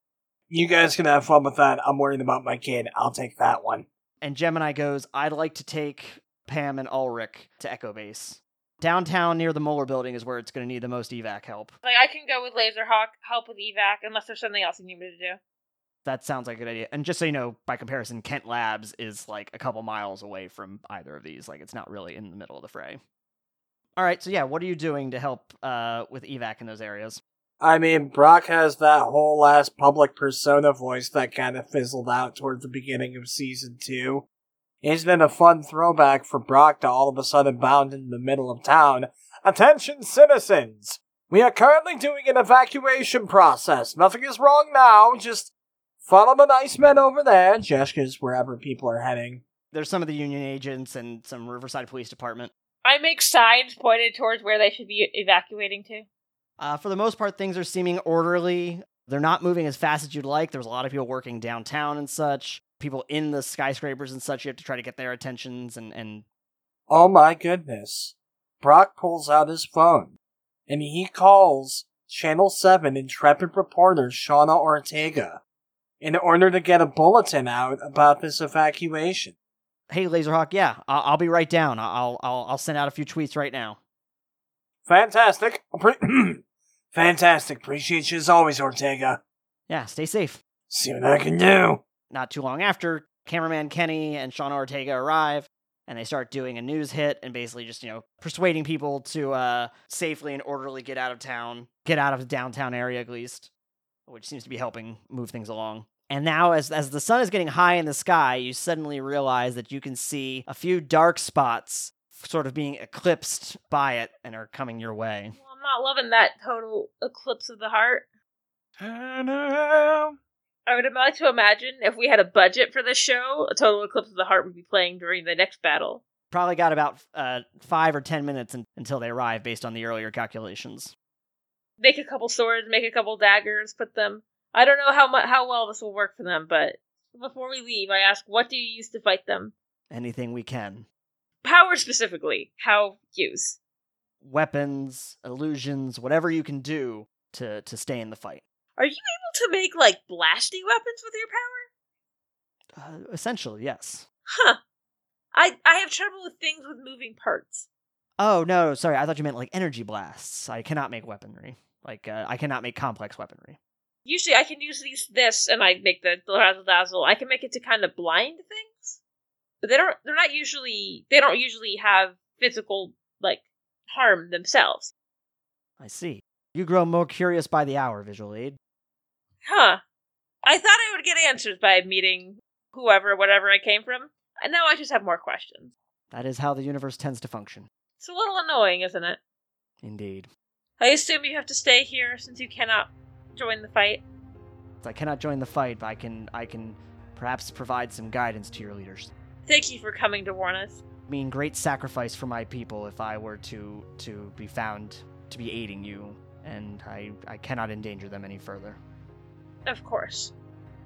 Good luck to you, visual aid. And good luck to you, Naren Betris. Before shit hits the fan, Brock would like to make one final phone call. All right, what's your final phone call? I'm making sure my ex-wife is safe. Hey, Brock. You safe? Uh, I'm I'm I'm still uh, in the Centennial. I'm I'm trying to. Things are real jammed up down here traffic wise. I maybe find a place to hunker down, Bev. I'm ge- I'm gonna get to Carl. Don't worry. I'm, I'm not I'm not too far. I might just I might just park and get out and walk. That's probably what you want to do. I'm looking at him. She says, "Oh my God, is that what that is in the sky?" Get Carl. I'm close if you need me. Don't hesitate to call. Kick their ass, Brock. Oh, I'm fucking gonna. Send a text to Bethany like, hey, it's starting soon. I appreciate you as a friend. And then I, I just send a text that says I love you to Rickard. Oh. Over your comms, you hear Gemini go, All right, folks, this is it. Yep. I, I'm gonna say yep, look up, and just like Ruby's hands start glowing. And uh, you hear Ulrich saying, It has been an honor serving with you all. I was like, this shit has such season finale energy. Good. That's fucking what it is. You too, buddy. See you on the other side. the ships kind of uh, are coming down, and you see basically like they are large, industrial-looking military ships. Like you know, you couldn't be more opposite than what the Alderachi arrived in. The most direct comparison I can think of is if you're familiar, the Pillar of Autumn from from Halo. So they are large, brutalist, angular ships, looking like they are they are strictly armored and ready for combat. You know, they do not look like they serve any other purpose than war. I feel like these ones do not come in peace. so as the ships have gotten closer, you see that there's two of them, and one of them is heading towards the Molar building, like kind of coming up to be uh, hovering above it, and you can also see one that's heading towards Echo Base to do similarly. I jumped to the top of the Muller building, the fuck? The last time you were at the Molar building is when they had activated the dome generator last season. So I feel like they're going after specific energy patterns. It sounds like Rock's on top of the building. I'll fly the whole giant spacecraft by myself. I don't give a fuck. I'm testing a theory, and I just put all of my like energy into like making really big visual, like the balls that are like that I use for razzle dazzle. See if like maybe they're drawn to my energy. I don't know what the fuck this would be considered, but I just had a really cool visual, and it's not even a power stunt. It's outlandish. Okay. As Laserhawk jumps to the top of the Molar building, I want to snatch every last drop of water I can from the sewers, gather it around me, and use it to lift myself through the air up to the roof, and then have the water encircle the building, like kind of like a floating ring, and have it at the ready to start flinging at the ship. Okay, so you're on there. So Ruby, I guess, stayed down at the ground level with the rest of the soldiers and such. Ruby's protecting people because she's been a sociopath. No, but I was also trying to direct them towards me with my power. You you invite you're inviting challenge. Ruby's trying to see what if she can invite some challenge. Do they seem to react to my power at all? You haven't seen anything. Literally the building is just hovering above you right now. Okay. A few moments later there's a deafening silence. You know, you, people definitely like trying to flee, but it's just weirdly quiet. No sounds of machinery going or birds or anything. When all of a sudden the bottom of the ship opens up and basically uh humanoids just start raining down from it like an absolute downpour storm. Alright, Cowabunga it is then. Do they look like they are attracted to my power at all? like a like a large contingent running down the side of the building, like towards the bottom and towards you. When you see them, they're much like Betrus described, that they are gray of skin, fully armored, like linebacker looking muscle structure. A bunch of them are holding like ray weapons. You do see a few of them uh, have like a sort of glowing kind of tasering stick. And you also see alongside a few of them, they are bringing like some attack dog looking creatures. Something like a mix between a, a Doberman and a warthog. I'm picturing the ones that are from the the Predator series.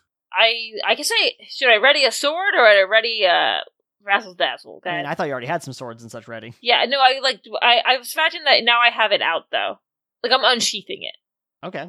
And then, but my hands are still kind of glowing. Everyone gets like a moment of like what they're preparing to do. I mean, I know it sounds like Yardak has already like prepared like some water to try to start flinging folks. I started blast. All right, so you're just solar shotgunning it left and right. Yup. I'm going to turn to my side and say, Laserhawk, work with me for a moment. And I want to gather a huge, like, like a giant sphere of water. And I want him to taser it. And I want to send it up into the hole and try to splatter zap some bitches. Um, I guess you can roll this as a team attack then, the two of you. So that's a taser fist I'm doing? No, I'd say solar shotgun. In that case, it's a 30. 23, And what is the DC on your water normally, Yardak? 24. the water ball hits along and electrifies like radiating along the hull on the outside you do see that like some of these guys when they are all hit with it do basically s- look like they went straight limp like they're just now falling out of the sky like they're not It did make it uh, up inside the hole where they were coming out of. you saw it form around the hull and you also saw like an energy field that it hit when uh, when it actually hit the bottom of the ship the open hole Happy to know about that. all of the guys that were coming out like right at that moment though and just start falling like pigeons in a horror movie Pigeons in a horror film. But yeah, some of them now have landed on the top of the building and they're starting to surround you guys. And like I said, Ruby, a bunch of them are running down the side of the building towards you, right? You and the people on the street now. The police have kind of formed some barricades. They're trying to like, you know, set up some fortified positions. You're kind of leading the charge on on the ground. As I'm running, I'm also like creating barricades behind me to like help the people that are like staying back. But I, I guess how am I? Am I close to one now? A few of them have now reached the bottom and they are basically blasting at you and a few of them running right at you with their taser sticks. I'm gonna try to blind some bitches. Uh, so we're gonna do this, and then once we resolve that, we're gonna go into initiative. Okay. That Okay. The DC is 19. So some of them look to be like caught off guard and blinded. Others had like turned their back to you at the last moment and then turned around and kept firing back at you. Okay. Keep in mind, like there's a couple hundred of these guys like raining from the sky, and you've you have probably blinded a good like twenty of them. I mean, that's not nothing. Uh, okay, everybody, roll initiative. Time to party. 17. 25. Unnatural 20. Don't forget to add all 73,823 of the bad guys. Yeah, I did not hear the up dice rolls for that, Robert. Do you really want it to be like that? By the way, is everyone free for the next three weeks for one turn? Fuck you. Uh, Laserhawk, you are first in the round. Uh, I would like to start off by rolling a perception check to see if there's anything I should immediately be aiming for that would cause a large amount of damage to these assholes. Okay, yeah, roll for it. Uh, that's a fucking 20 on the die. Uh, for a 30 altogether. Yeah, you can definitely like see what looks to be like a protruding command center uh, from the ship, but you don't necessarily have a sense of uh, how protected it is. But you would say that that's probably like you know a weak point. Um, and then there's like the backs of the ship, which has the engines. In terms of like the people on the ground, you do notice that a few of them appear to have like some kind of scanning devices and are kind of scanning around up there. Oh shit, they're looking for you. They're the most immediate threat. I'm gonna shoot them. Kill him. All right, so there's three of these guys. Are you going to multi attack them? Yeah, fuck it. That's a negative three, right? Right, negative three to hit all three. Are they close enough for me to like one, two, three with a taser fist, or am I rolling shoulder shotguns higher and I gotta take a negative? Right, three yeah, to you're shoot definitely gonna them? have to uh to do solar shotgun. They're not close enough to you. Okay. Like it's more that in between all of the laser blasts and, and people running towards you that you can see you took this all in. All right. So the first one's a twenty-six. The second one, the second one is an unnatural twenty. Fucking right. The last one is an unnatural thirty. I rolled a nineteen. All right, so all three hit. What are um what's the DC on that? The solar shotgun. That's a twenty-four, partner. Boom, boom, boom. You you're like able to like whip shots in between the lot of them and hit all three of those guys who go down in a heap. And you see their their allies look back at them and and basically scream something in a language you don't recognize.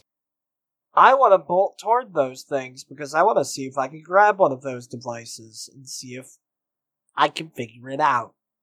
I want to know what it is. Okay. So I'm going to have two groups going, but the next one in the round is the guys with laser guns. One of the groups up top is going to be firing at you, Laserhawk, for what you just did. That's fair. What is your uh, dodge plus 10? Dodge plus 10's a 16. 16. That's going to hit, and you're going to want to roll a toughness check. And this is where I shine. 29. 15 plus 14. bunch of those shots do hit you. You don't feel like everyone that hits you, you're like, oh, this isn't as bad as, as what I've experienced in the past, but a whole bunch of them do hit you, so you are going to take a negative one to your toughness check. Yeah, that checks out. you were hit a couple times, like in the shoulders and chest and back, as you were dodging and dipping. And like you, a lot of shots also missed you, but there was a lot of guys firing. No, that checks out 100%. And also, like just to be clear, like a couple dozen guys landed with you, a couple are heading towards you, Ruby, and others are just kind of spreading around the city. It looks like, like landing and kind of heading in all directions. It's okay. We're in America. They have guns. Okay, and then Ruby, similar things happening to you downstairs. What's your dodge plus ten? 20. All right, that is also going to hit you, and you're going to want to roll a toughness check. 18. Ah, fuck. Robert, don't make that face. Can I use a hero point to reroll? You can use a hero point to reroll. Okay. You've got two. You do. Okay, so would a uh, 24 be better? You are going to be hit, and you are going to take a negative one, and you're going to be dazed on your next round, um, meaning you can move or attack. Looks like I might be dropping some anvils. Don't have to move for that shit. Okay, um, and now it is your turn, actually. My turn. Okay, um, are. Fuck it, I'm dropping anvils.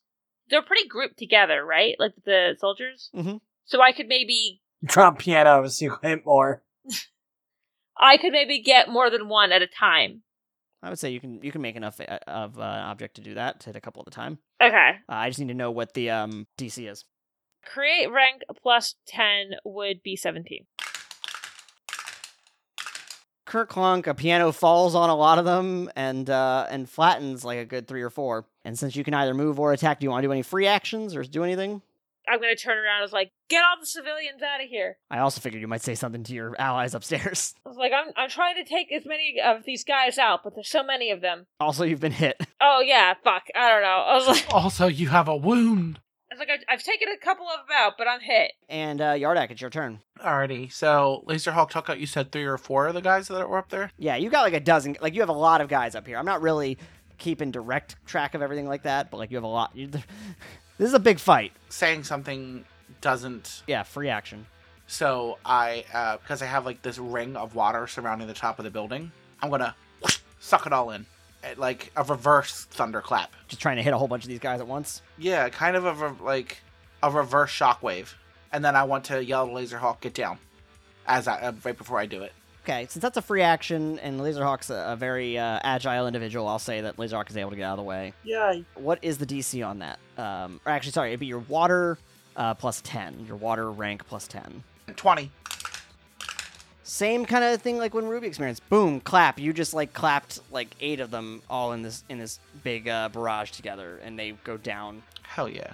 Are th- uh, how many are left? a dozen or so still. Oh, t- God damn. It's not about the specific numbers. I'm going to let you know the vibe of how the fight is going because of how many you're dealing with. Yeah. Now, when you do the water control, though, a few of them point directly at you specifically and uh, make like a gesture towards you, and a bunch of them are going to run up to you now, uh, the ones that have the taser sticks, and try to hit you. So, what is your parry plus 10? 18. All right, you're going to want to roll a toughness check. 26. 26. All right, you're going to take a negative one as well, then. Ooh, goddamn, with a 26? I am using the minion bonus thing where basically they are all acting as one one unit and giving bonuses to represent that. It would have been worse if you had not just taken out a whole bunch of them.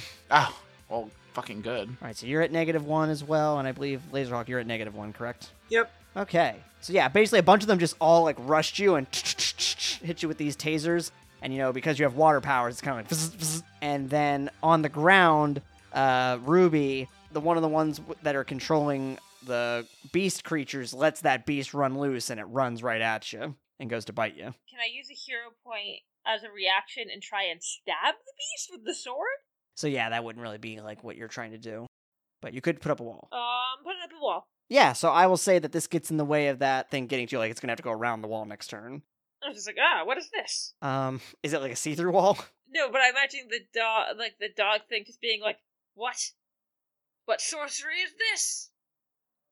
Uh, then we are back at the top of the round with Laserhawk. Uh, you are getting a call on your phone. Hello.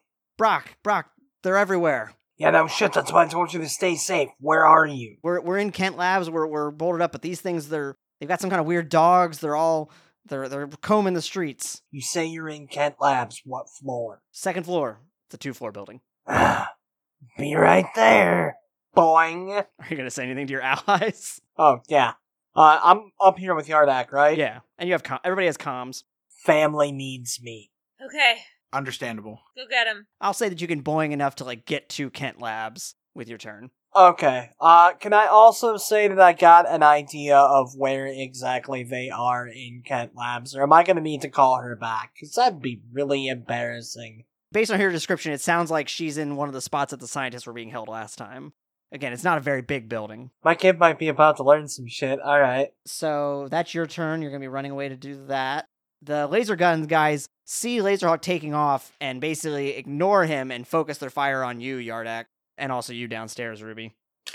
Look, I'm not sorry, but I feel bad for you. Both of those are going to hit, and you're both going to want to roll toughness checks. Ugh, and I am taking a negative one, right? Both of you are, yeah. 23. That's including your negative one. Oh, 22. You are going to take another negative one as well as be dazed your next turn. 28 minus 1, 27. 27, you're going to take a negative one. Fuck, I can't roll much higher. So now I have negative 2. So, yeah, you both have negative two now, and Yardak is also dazed. Use a hero point to tell Robert to stop being so stinky. Hey, you don't know where he's at. And then it is Visual's turn. I have an idea, but it might be dumb and useless. If I were to, like, drop an anvil like thing on the spacecraft, if it was big enough, could I hurt it? You do not have enough power stunting to make it an anvil of any significant size. Okay. Like, you've made a dumpster before, and that would just not really be. Because, again, remember these things are like aircraft carriers. I'm behind the wall now, too, right? Yes, So I can't really stab them because they're on the other side of the wall. correct. So I just drop more anvils on them. I just try to take out as many as I can at once. Okay. Are you dropping it on the dogs, or what are you doing? Uh, fuck yeah, we're dropping it on the dogs. boom, uh, you just took out a bunch of these uh, creature looking dogs. And a few of them yelp i- in response also and like flee. Yeah, run away. And your little dog, too. Then your daze is gone now for the next time. Um, and it's Yardak's turn. So it's you up alone up here on top of the building. These guys are still raining down. Looks like they're starting to shut the blast door for that um, ship. Like they're stopping the rain of incoming people. Keep in mind they've dropped so many and they're all spreading around town. Yeah. You said I'm at minus two, which is what? You're at negative two for your damage checks, and you are dazed, meaning you can only move or attack. Like you can only move or do a standard action. You cannot do both. Unless you use extra effort, I should say. If I use my hero point, does it just get rid of the dazed, or is it a dazed and a point?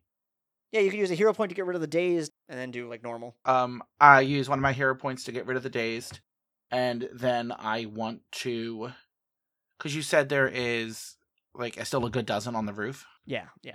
Same thing again. Uh, bring the circle in. Another clap. Boom. You take out a whole bunch of these fucking things. Hell yeah. Like not all of them, but but a good bunch of them. The couple that are left are getting closer to you, like the ones that successfully dodged out of the way. Uh huh.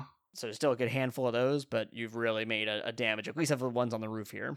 Are you doing anything else? Yes. Granted, it it is kind of using my abilities, but I want to um use the water and bring myself down to the ground with Ruby. Okay, I'll let, I'll let that count as just a regular move then, using your water. Yeah, I was like, I figured, like, I'm like, yes, it's using my water to get me down there, but I'm, I'm just, Again, we're doing we're being a little abstract about what's going on here, so yeah, yeah, a lot of the other guys now are going to use their turn to move and get closer. Some of them are repelling down now because you've fled. Yeah, same thing. A couple, a bunch of them are regrouping now, like using this opportunity to kind of lull with Ruby being behind a wall and you uh, coming down to kind of regroup. Um, and Laserhawk, it's your turn again. So my family. So you find your family.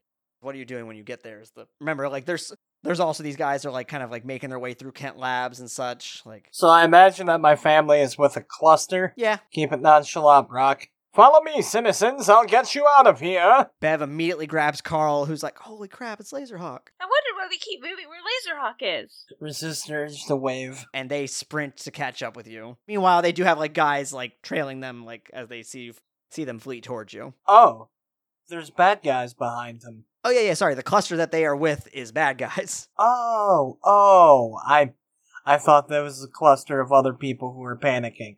All right, yeah, I'm gonna get my. I mean, there's also those two, but there's also a cluster of bad guys that were. Oh well, then yeah, I'm gonna stand in between the people who I just told to run the fuck away and the bad guys. Okay. Can I still hit them? Yeah, Oh well, then get fucked, yoga hosers. How many of them are there? like about four or five. All right, well, am I taking a negative four or a negative five? Uh, if you want to hit all of them, be negative five. All right, negative five.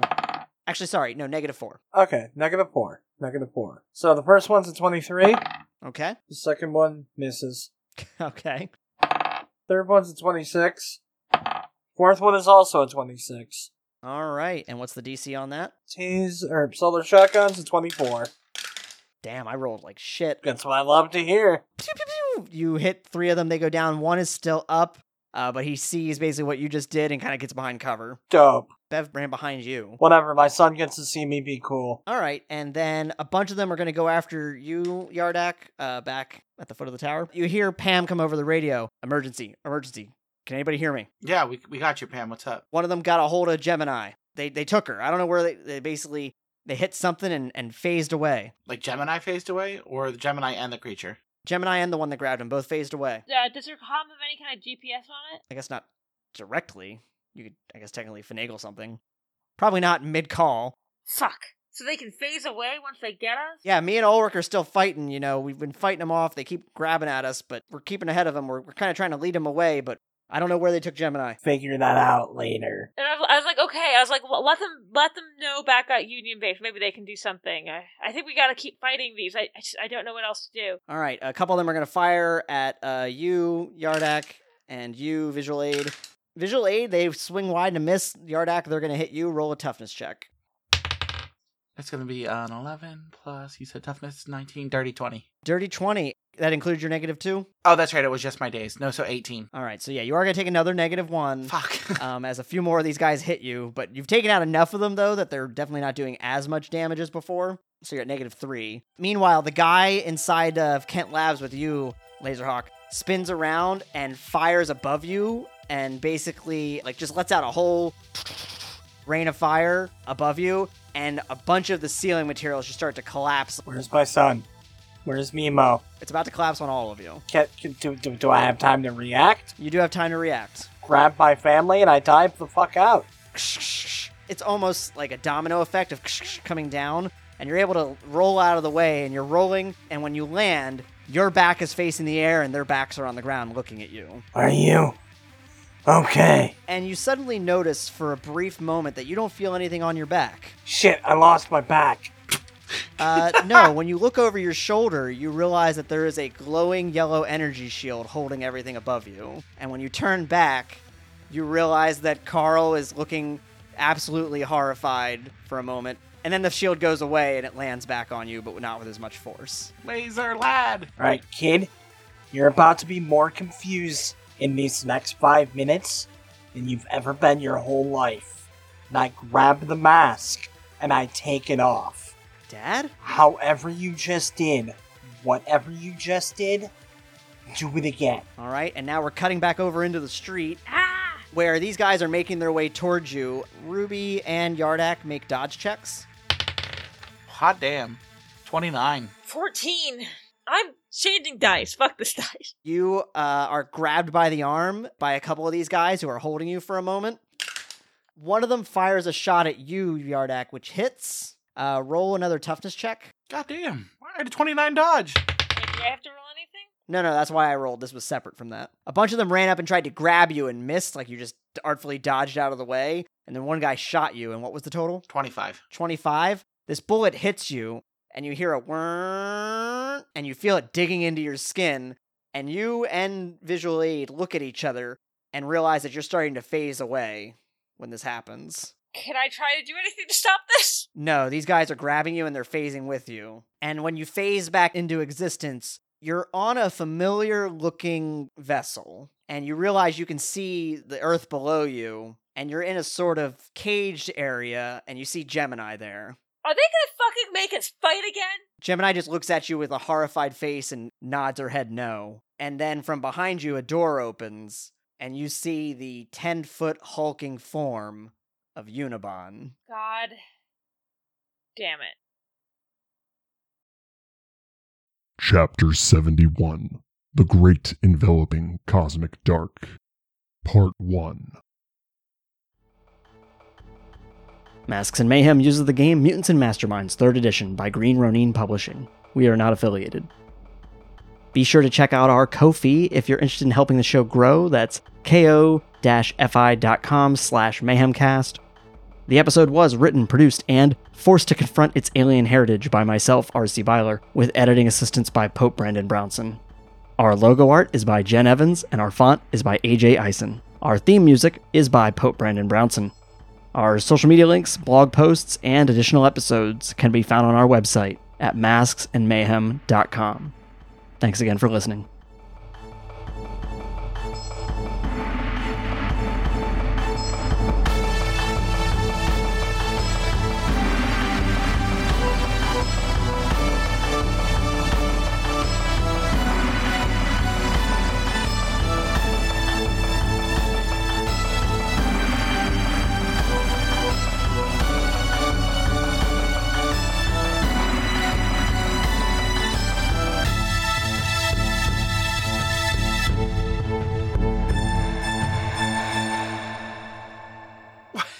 so sad I'm not here so I can hit him with a who the fuck are you. I was right. This has been Chapter 70 The Great Enveloping Cosmic Dark, Part 1. So that's the end of the I season? hate you. I was right. I hate you with every fiber and atom of my very being right now. You better not be doing any fucking time jumps when we come back. Five years later. That's also why I had to move the time frame up because I wanted to try to make sure that like the timeline matches when we come back with uh, Yeah. when this should act when we should actually be reaching the uh, beginning of season three. God damn it! oh my god, I've been planning this for fucking a year. To actually have uh, record something with Ulaban? Uh, well, no, no, the Unibond thing, but specifically that I was going to reveal at the end that it is a part one finale. We're not gonna tell them that it's a two-parter. So basically, at the end, it will be like to be continued. yeah, this is a Okay. this is a cliffhanger ending for season two. Gotcha, Yeah. gotcha, gotcha. But then we also have Brandon's arc in between. Um, Brandon's like three or four episodes in between before we start season three. So the timeline's going to jump around a little bit. But uh, hi, how are you feeling, guys? Fuck Oh you. shit. Fuck. What the fuck? I have been anxiously waiting this whole time for me and my son to finally have the moment that's happening right now. you mean to tell me I have to wait until like fucking April to see how this resolves?